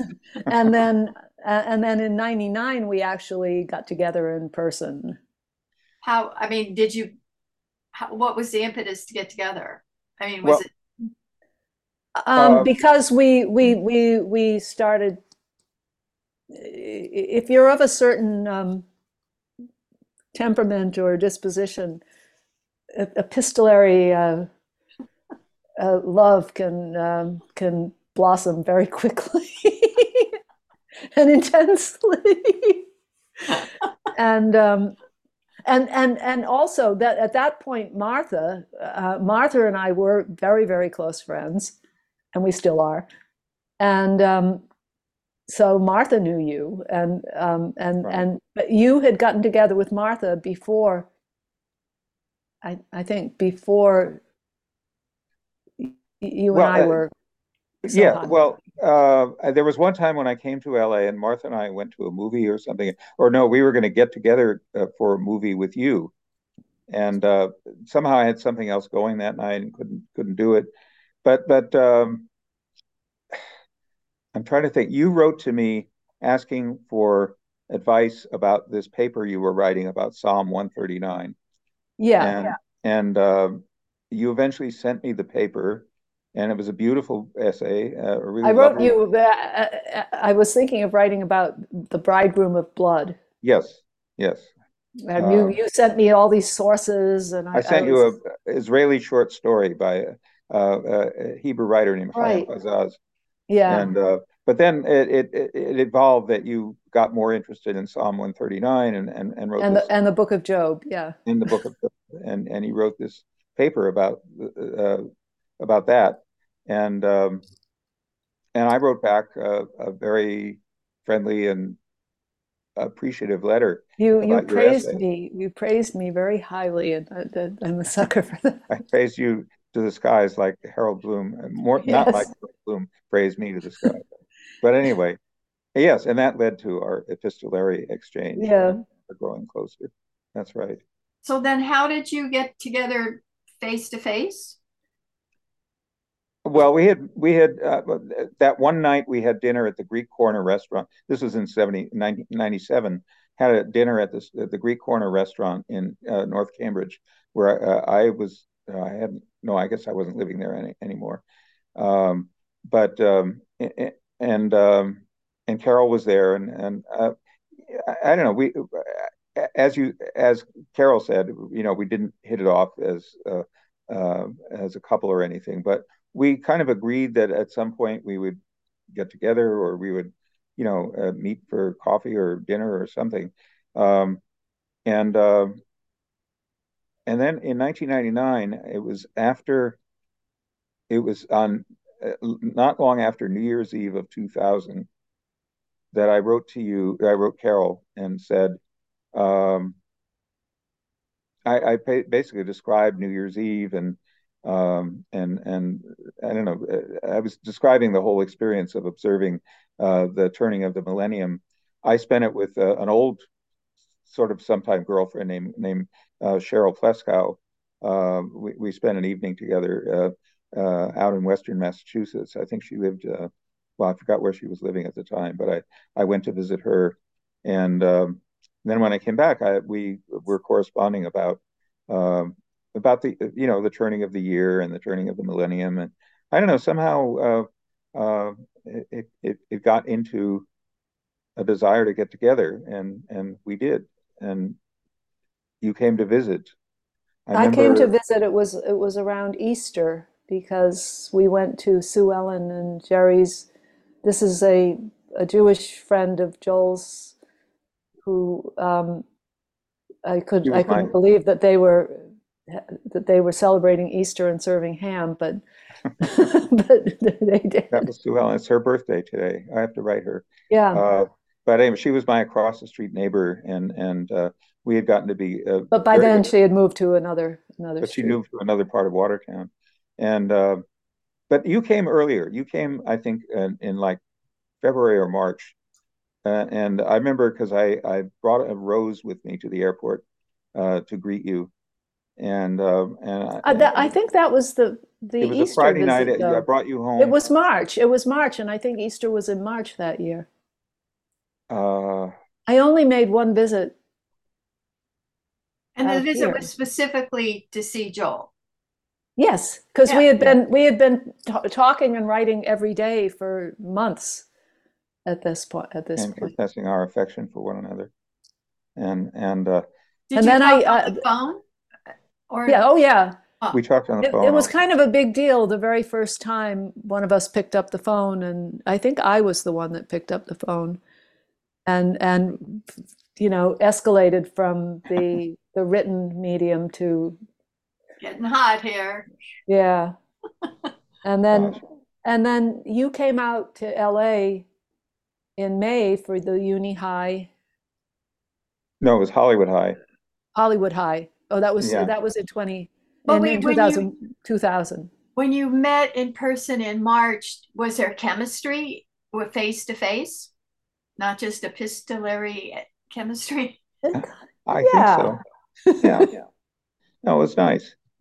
And and uh yeah, and, and we kept our bond and I I I and I loved your dog and uh Yeah, he actually, um, when he he came to LA for the Uni High, uh, I mean the the Hollywood High uh, reunion, um, we spent quite a lot of time together in in my apartment in in in LA, and but at that point I I had already decided to move back and uh, to move in with Joel, and I had a how old was he then?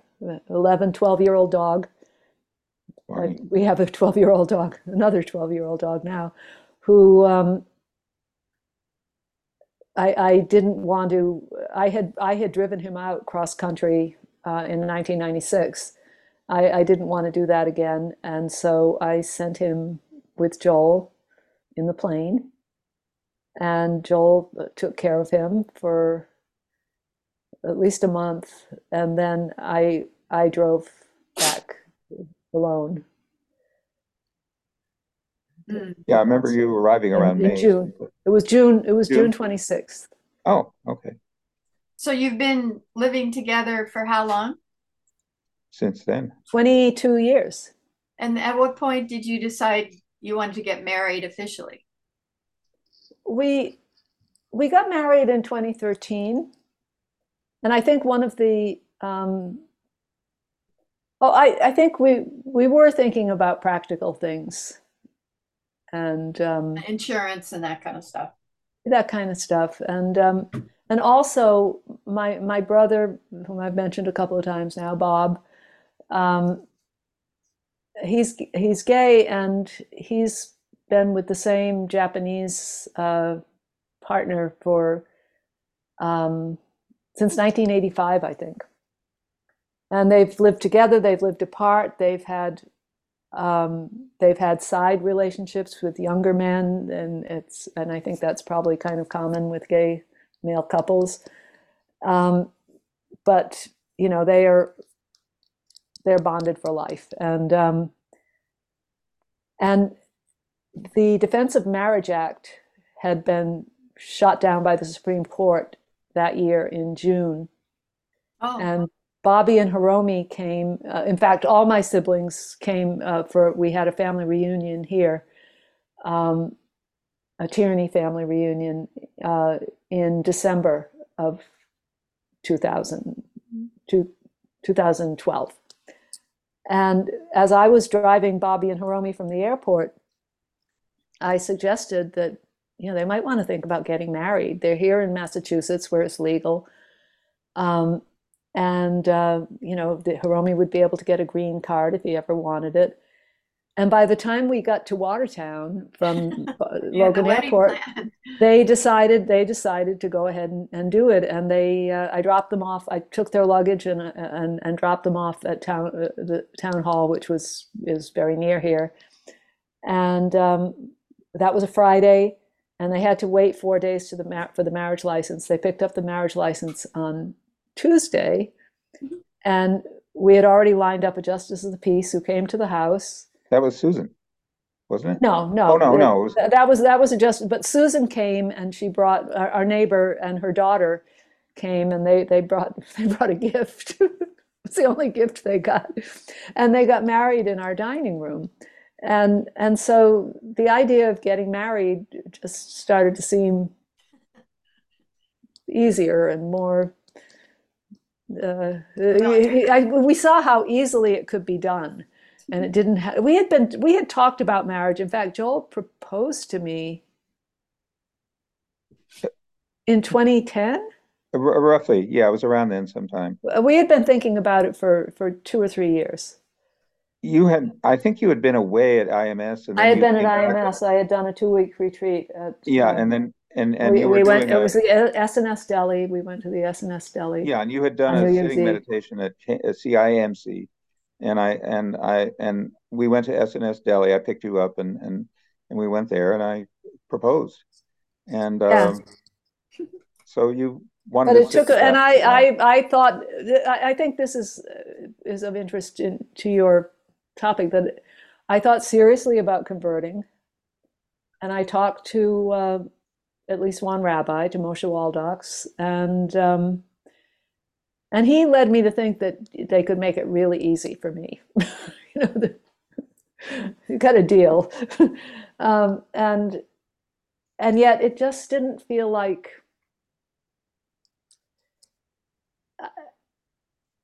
I, I love Judaism and I've learned an enormous amount about Judaism with Joel. And I think you should you should talk tell Gail about our study group Yeah, yeah. because Well, I mean it's become a big part of my life. And um, first of all, I should. Oh, go ahead. well, I should I, I, out. I interrupted anyway, so Well, I was just going to say that that Judaism has a a kind of informal tradition that when a, a person comes to seek conversion, that you not try to talk them into it, that you've tried You make it difficult. There's there's a movie about that. Oh, it, it was in Sex and the City. Oh, is it there? Yeah. Yeah. What's her name? Um, wants to convert because she married Harry or whatever his name is, and the rabbi shuts the door on her, that kind of thing. Oh, well, uh, uh, th there was nothing unfriendly about it. I just basically wanted to, you know, uh, throw it back to Carol to live with that issue for a while and think about it, and you know, only convert if you are feeling, you know, deeply serious about it and and and want to do it. And and uh, yes, we study together. We have this group in Newton uh, uh, at the home of a um, um, MacArthur Fellow, who's um, uh, the reason that you drive unleaded gas because he did all of the environmental studies of uh, lead in uh, in um, as an environmental contaminant. And um, in any case, he, uh, he and his wife Ronnie, who has been my friend from Havurat Shalom since the 1970s, um, you know, have ha- had a, a, a off and on very close bond. They lived for a while in uh, D.C. and and we I fell out of touch with them there. But when they moved to Boston, we fell back into touch, and we get together at their house now on average about once a month or sometimes more. Uh, we're going to be with them two weeks in a row th- th- this Friday and the following Friday.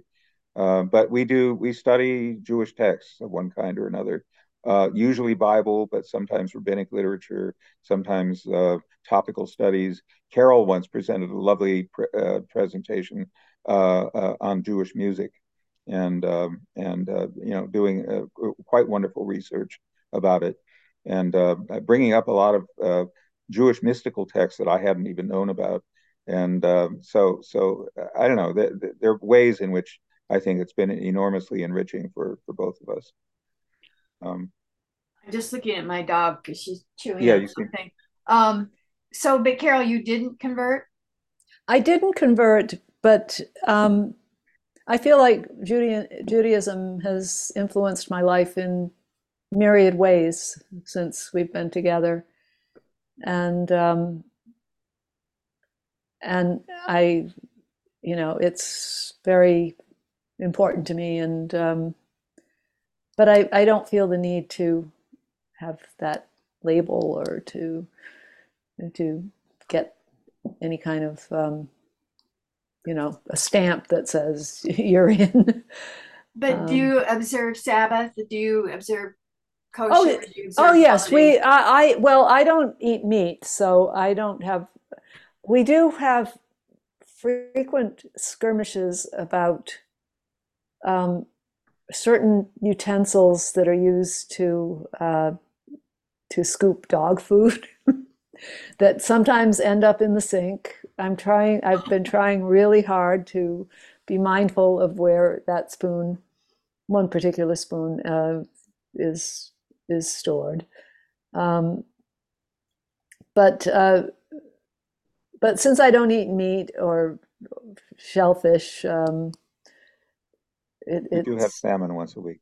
yeah, we do we do have salmon, but salmon is not it's, salmon is parve. Neutral. Um, and you don't do work on Saturday. I mean Friday oh, night. Oh, uh, no, I mean I don't. I don't observe uh, Sabbath in the way that Joel does, but we do. Uh, we sit down to lunch together. Um, yesterday, I, I I visit someone in the state prison system, and I, I had to do that. But um, but most Saturdays we uh, we we sit down. We do uh, and Friday night we we do uh, the lighting of the candles. I always light the candles. Um, we we do we sing Shalom Aleichem and uh, do the kiddush and the motzi, which is the blessing over the bread. Um, I can sing Psalm 23 in Hebrew. All right. and and um, now, even though I don't know, I, I mean, I know the English translation, but I don't know all the words that I'm that I'm singing. And um, and so, I mean, and as Joel said earlier, his you know his observance is well, he didn't say this, but I, I think of it as idiosyncratic, but totally within the the the scope of the tradition in, in its broadest sense. I mean, in, in a reform synagogue, it's okay to turn lights on and off. But so uh, you're you're you're closer to Orthodox than to Reform in in many ways. Uh, I would I think. Do you wear uh, a yarmulke, Joel? Uh, I do actually. This was a present from a student uh, who went to Israel. I asked her to bring me back something from Israel, and she brought me back a, a yarmulke. Uh, I have for a long time just been enamored of wearing a sailor's cap, which I used to do in the late 60s when I was a rabbinical student. Mm. And when I traveled to Europe in 1969, um, I don't know, somehow I got used to wearing this uh, sailor's watch cap. And, and uh, so I wear that to and from work every day. And I don't know, um, I only take it off when I go to sleep. And uh, I don't know, just it, it, it, it is my particular. I, I have to admit, I have a struggle at times with uh, with halakhic observance, with, with, with Jewish observance, and uh, you know, as much that's the the Amahar, it's part of me, the the peasant part of me, and um, I, I, I, don't know, I, I'm I'm feeling more at home with that as my identity, but um, you know, it, it, at the same time, it interacts with my deep commitment to Talmud and Zohar and Bible, uh, and, and somehow, uh, or uh, Hasidic writing uh, quite often is, is part of it because uh, every week Art Green, um, this person who introduced me to Havurat Shalom, sends out a, a, a, you know a commentary on the, the, the Torah portion of the week, uh, divided in, into 52 week segments.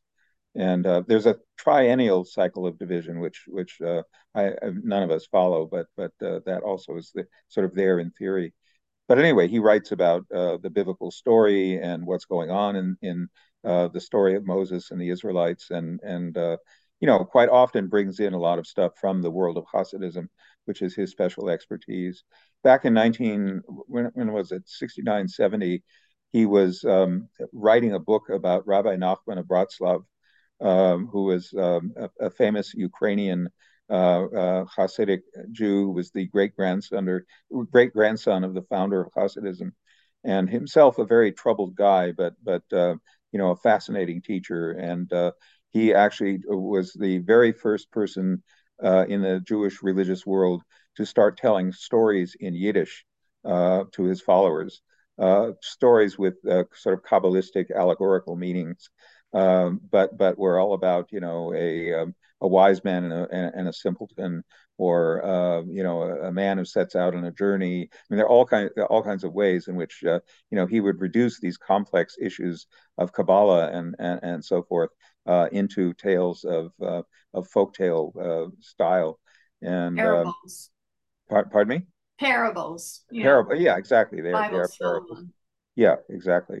And and um, well, in, in any case, he, he is uh, sometimes talked of as the father of Yiddish fiction because in the 19th century, then Yiddish literature uh, grew and, and, and grew quite glorious with writers like Shalom Aleichem and uh, and uh, um, Mendel Mocher Sforim and I don't know these various uh, uh, Eastern European Jews. Anyhow, But Yeah. but you both also think of yourself as Buddhists. So my you're kind of eclectic Jewish Buddhist practices. I call myself a buju. Um, uh, and Or is and it a uh, Jubu? Nobody, nobody Jubu. really knows for sure which way it goes. Uh, I, I don't really even think of myself as a Buddhist. I, I mean, I, I do have it. I, I, I had to go into my um, online, uh, you know, medical.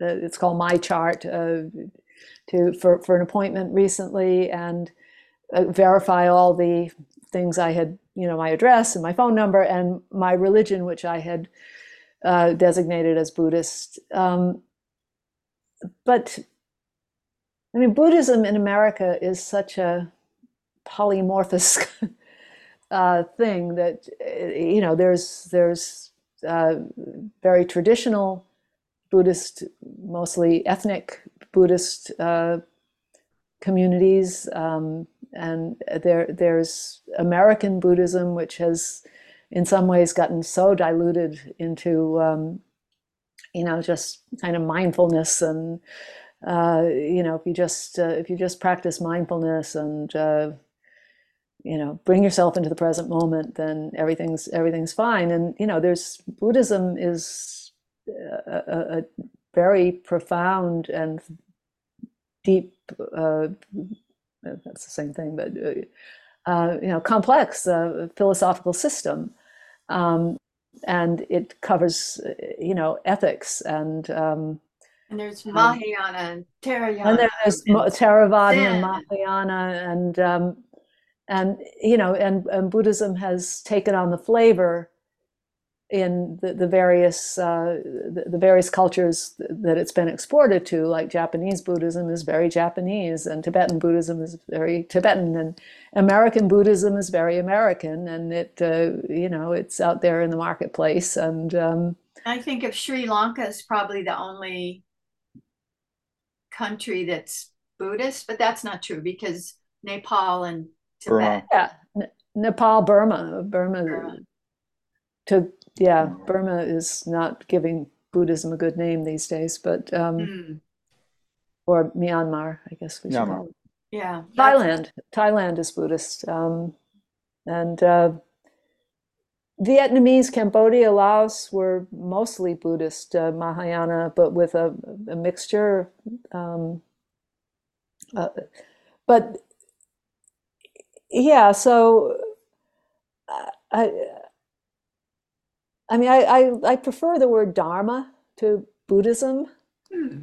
Um, you Dharma, I think of your path, your duty, your yeah, yeah, but the Dharma is the the the the. Dharma has different different shades of meaning in different contexts, and the Dharma it's itself is the, the, you know the three refuges of Buddhism are the Buddha, the Dharma, and the Sangha, and um, the the Dharma is the teaching. The Dharma is the understanding of of reality of uh, of what is um, that was revealed by the Buddha, um, and that is revealed by the to those who uh, follow his path um, th- through the uh, the very careful um, attention to what is, uh, as opposed to what appears to be or what is manifesting in the mind. Um, and um, so the Dharma is the Four Noble Truths and the um, uh, the factors of enlightenment and the the hindrances and all the all, the, all these various numerical lists that Buddhism is Theravadan Buddhism is famous for because it was an oral tradition and and you know things had to be presented in a way that could be recited and memorized. Um, Well, so do you believe in reincarnation and karma? you know, I I I don't not believe. I would love to believe in reincarnation because I mean the goal of the true Buddhist practitioner is to is to be free of the cycle of death and rebirth, the endless cycle of death and rebirth. But you know, I would love to come back and at, at, the age of six know what I wanted to be with do with my life, you know, and it would be some something in the arts. Maybe a jazz pianist, who knows? But but can I, as a you know, as a Western a, a Westerner with a, an education in science, can I really believe in that? Do you, do you know about the University of Virginia School of Perceptual Studies? There, no, I don't. I don't. They they this uh, Ian Stevenson started it all, and they've interviewed over 2,500 children who remember their past lives very specifically. Wow. And that, yeah. to me, that's the most scientific evidence of, of reincarnation. I'll, I'll look into that because there, there is, I mean, there's one anecdotal story. I know there's a young, he's, well, he's probably in his 50s or maybe even 60 by now, but uh, uh, there, a young man as a named Dhammaruwan who was born to a, a devout, observant Buddhist family. I'm, I'm, not sure where. It might have been Sri Lanka. Um, and at the age of two, began chanting the, the, these Buddhist sutras um, in and in a, a, melodic pattern that was had never been heard before, and um, hmm. people, or at least it, it, wasn't known to his family and his father. I think I, I think his his family was uh, very very devout, and and uh, it's it's believed by people who you know investigate these things that he he was chanting uh, things chanting in a way that uh, was centuries if not millennia old. And um, that this was evidence of reincarnation. But um, so yeah i'd love to believe in reincarnation. And i, I but the i i think the idea of belief and and faith is is very christian. I mean it's not even so important in in buddhism. It's, it's st paul you know is all about belief. And and what i believe what i think what what i would like to be true what seems plausible to me uh, as a possibility, it, it, it doesn't have any foundation in anything but the vagaries of my mind, you know? So. Well, there's evidence, I, there's case studies, there's. Yeah. There's more I myself that. fear reincarnation. Uh, I'm afraid of being reborn as a peasant uh, or uh, you just defined yourself. You just defined yourself as a peasant. I know, I know. I mean, to be a peasant in a murderous, some murderous uh, developing world uh, country, uh, or to be a homeless person in Los Angeles, or or, or, or to be re, to be reborn into you know the 2050 evolution of climate change, uh, or that, yeah. Or re, but remember, we have free will. That's the whole point of religion, as opposed to materialism. Is we have free will, so it doesn't matter so much where you're born as what you do with it. I guess that's true. anyway, I will I will look into these University of Virginia.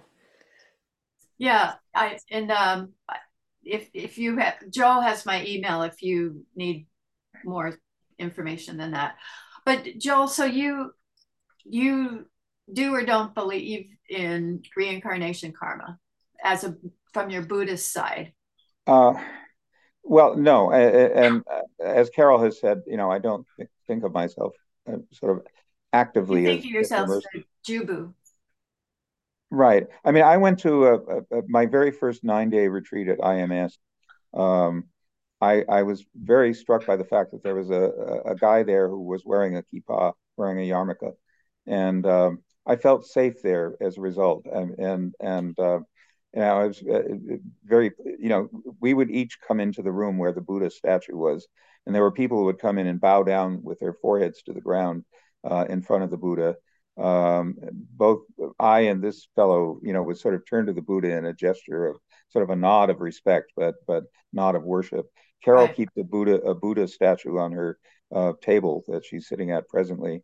And uh, I uh, don't like to think of it as a, a, a deity in idol worship, right. but as a teacher, right. um, and and and you know, an enlightened person that that one uh, that one nods to. In, in, and in... when Joel did that retreat, I, I remember that you you we weren't talking during the retreat, um, but he did kind of a silent pilgrimage over the course of the days to all the Buddhas on the because there are Buddha, uh, Buddhas outdoors as well as indoors. To, I go out into the garden and talk to the Buddhas. Just yeah. to sort of to come to terms with this this this image, this idol, um, uh-huh.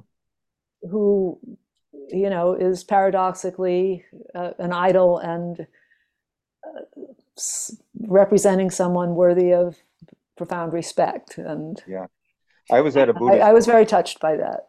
Oh, thank you. I'm so I'm so touched. I, I you never said that. I think I I think I might have well, said it at the time. Oh, but... well, maybe. Okay. Anyway, uh, it's way overdue if I didn't. Uh, I once I once was in a Buddhist temple in uh, Thailand in Bangkok, and uh, there it's disrespectful if you sit with your feet facing the yeah. statue. And uh, I I don't know. I was always struck by that. But so it is kind of looked at as a deity there, I think, to some degree, or maybe not. Maybe it's a, a gesture of profound respect for a human being. I, I'm not sure. Um, but anyway, I, you know, I, I, I, basically uh, after we were allowed to talk again at that retreat, I, I talked to the uh, the guy with the kippah, and he turned out to be a rabbinical student at Hebrew College, uh-huh. uh, which uh, in the rabbinical school that was founded by Art Green and uh, the, the, the scholar of uh, Hasidism. So uh, anyway, everything sort of came full circle there, and uh, I've been since then to two nine day retreats at IMS. Uh, none of them very easy for me. Uh, I have a big problem with getting to sleep at night, and um, I, I, never have enough sleep when I'm at IMS. Um, but but I, I still you know have loved the experience in in other ways, and anyway maybe I will do it again. So maybe an image that's useful is there's many paths to the top of the mountain, and that you are able to draw both of you from Buddhism and Judaism and whatever else, um, because it all goes to the same central organizing principle of something divine. Um, Possibly. Well, I believe divinity is everywhere uh, in you, in me, and uh, you know, in in the totality of the universe. Uh, uh I am an unabashed pantheist, um, and and uh, you know, believe that all of life is sacred. And um, uh, I, I, don't know. I mean, that that to me is just a very comforting thought. but I don't know, dearest, you have a, other stuff to say. Um, you're getting worried about time. Well, no, I'm not. I'm not getting worried about time, but I think we're probably nearing the end. Um, but I wanted to just look something up quickly. Oh, okay. Um, so neither of you have children. No. And was that no. a conscious decision, or what? What was? What were you thinking about children? Uh, for me, it was an easy decision in the sense that I was diagnosed very early in life with infertility, and uh, so I have never impregnated anyone, and uh, there was a, thought for a while with my first wife, Louise, that she was pregnant, but it turned out to be a false, uh, a, a, false uh, uh, situation.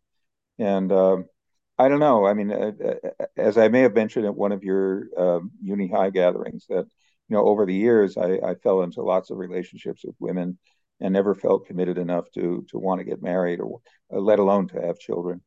Um, I, I, I, mean, I'd be terrified have, of having a child because of the both financial responsibility, but also the immense emotional responsibility of it. And I'm I'm in awe of all of my friends who are parents. You know, I just I I, I um, you know I just find find it so amazing that they are able to raise children uh, in a difficult world and and to provide for them uh, both financially and emotionally. And uh, I don't know. I have several other friends, my like John Lees, for example, you know, who has not wanted uh, to have a child uh, because it would not allow him to pursue painting as a career. And um, and uh, both he and his wife are, are both painters, and um, and uh, you know that I, I guess that was a, a conscious decision. Uh, my my friends Ellen and Donald have not had children. These, are friends of mine. One one is a scholar of uh, Philo of Alexandria, and the other is a librarian. Her husband is a librarian, and uh, I don't know. At some point, they made a conscious decision not to have children, and uh, you know, there are times when I wish I had a little girl to hug, you know, or uh, or or a little boy to hug and and to give comfort to. We get we pour our parental instincts. But by now they'd be fifty. But now they right. You have uh, your dogs. Even their even their children would be too old to pick up and hug. That's the beauty right. of dogs is you can always they're they're perennial children. Yeah. Even, even when you they're such, elderly like you ours. You are such a devoted mother to to Omar. Well, everything I know about nurturing another being, I learned from dogs. Um, but, but I, I, I never felt like I was capable of forgetting myself or giving myself to another human being in that way. I, I, I don't. know. That's. I'm not saying that right, but we did though. When I moved, when I moved in with Joel, I was 48, 40. I hadn't yet turned 49. Uh-huh. Um, yeah. Yeah, because your your birthday is late in the year. Oh no, I guess I I was 49. No, no, no. Yeah, I, I was 48, and um, we did think about it, or maybe I thought about it more without yes. talking about it. No, like no. adopting kids or something. No, of actually that I was it was still biologically possible, but it, it didn't happen. So okay. there's always been a dog. Yeah, my dog is bugging me. Um, so have we? Is there anything we should bring up that we haven't in terms of how you've done this interesting synthesis of Buddhism and Judaism and Nietzsche. Oh, only a question: Have we been informative to you? Oh, absolutely. Yes, absolutely. Do you see? Well, I, I, mean, most of our lives uh, are, are not are not, you know, circling uh, these questions and and and these concepts in in, in any uh, consistent or orderly way. right. But your my my last question is not so much about your spirituality, but how have you made your marriage be interesting and vital and maintain over these over over all these decades? It's only two. yeah, I'm gonna shut the door. You um, stay outside. And it hasn't always been interesting and I mean, it, has been interesting. It, it, it hasn't always. We've we've especially early on. We, we had, had, a lot our, of tensions. Yeah. There, were, there were a lot of tensions. Um, we still have. There are areas where we just can't seem to come together around stuff. Manage, management of space and time. What else beside dog spoons? Everything, paper, books. Oh, Joel, somebody... has every, Joel has every book that he ever owned since he was 10 years old, maybe. That's well, a lot of books. I've, there, I've there are at least maybe what 15,000 books in this house. I don't know, 10,000. Uh, well, it's in, it, yeah, it's in that realm, I think. Well, so one of you is like a neat neatnik, and the other no, one... it would. I think it might be easier if I were a neatnik. I'm I'm slop. Uh, it's kind of sloppy and chaotic too, but I have way less stuff. And um, and Joel's operation headquarters is the living room couch, even though there's a room upstairs called the study, which is, yeah, this is the living room couch. That's great. And um, I'm know, starting so- to feel ruled by it in ways that I'm uncomfortable Okay, with. well, we need to, we, we, we used to talk in the past about maybe going for some couples therapy, but No, no, no, I wasn't talking about us. I was mean, but, about- but just, just to get somebody, you know, to, to have somebody hold us accountable for, for wishes that we express but can't, can't quite formulate into decisions. Okay, Anyway, but. What do you but do that- for that- fun together? Because um, Masters and Johnson said pair bonding is based on the shared memory of good times. we share a lot of TV programs and movies. TV programs and movies. We we we walk we walk the dog around Fresh Pond. Um, we, uh, well, things like our study group. I mean, I think are uh, very central to our sense of ourselves as Mhm. as a couple.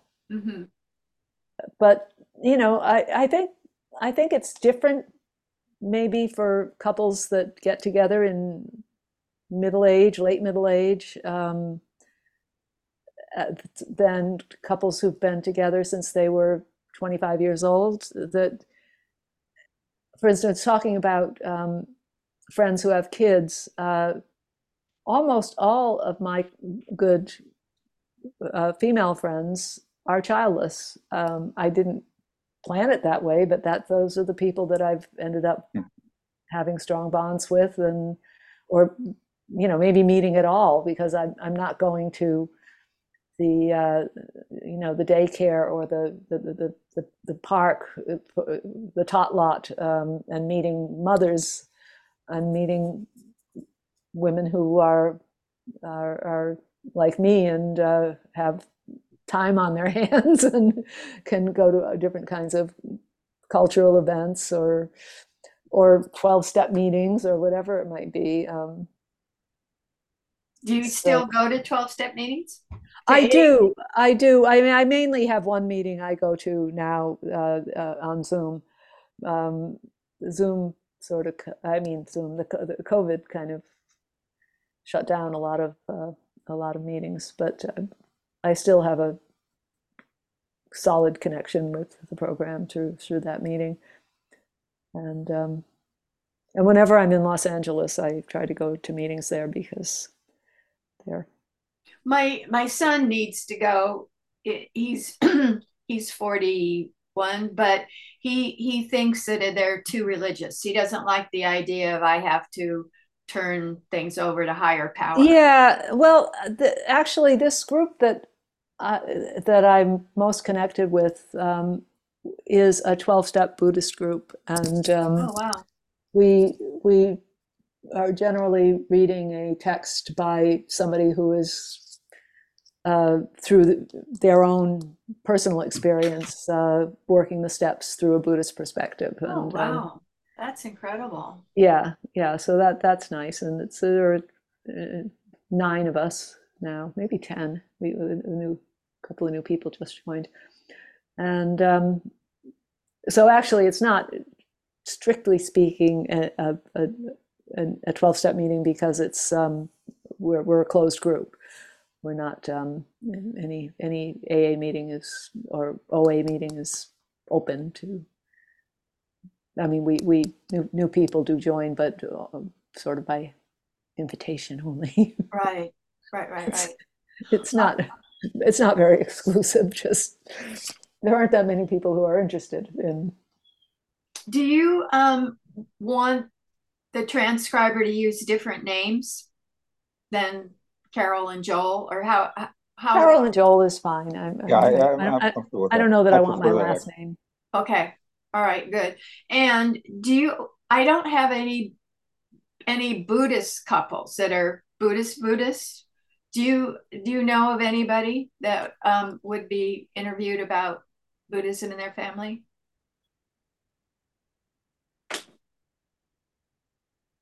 I, I, there are so many ways to be Buddhist. Um, I mean,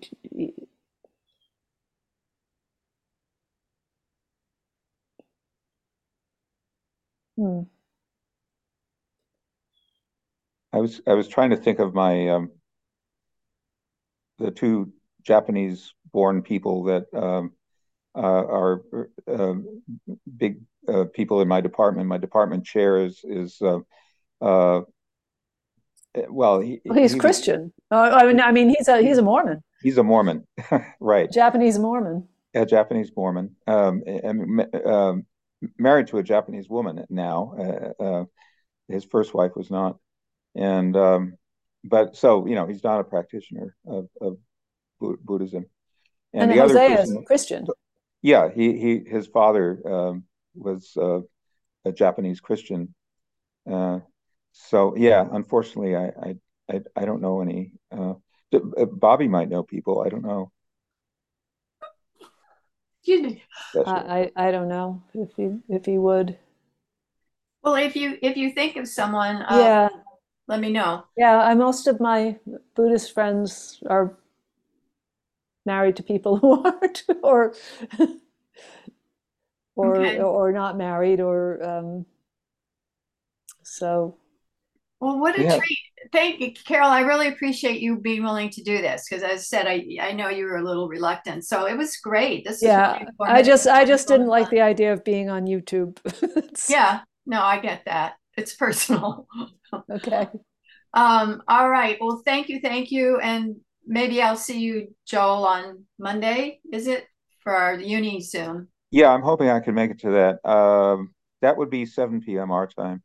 Uh, I would probably be able to participate. I'm, I'm going to cut out now. Okay, wanna... Carol, thank you. Okay, thanks. Yeah, it's at four. So yeah, it's seven your time. Thank you. Thank you, dearest. Um, I, I, am not, I hope I will be able to uh, sit through it. Uh, I, I, am Carol and I usually watch something about 8:30, so uh, I, would be able to participate for about an hour and a half. Yeah, that's we shouldn't go more than that. That's good. Okay, okay Joel, thank you. I really, really appreciate you. Thank you, Gail. I really appreciate.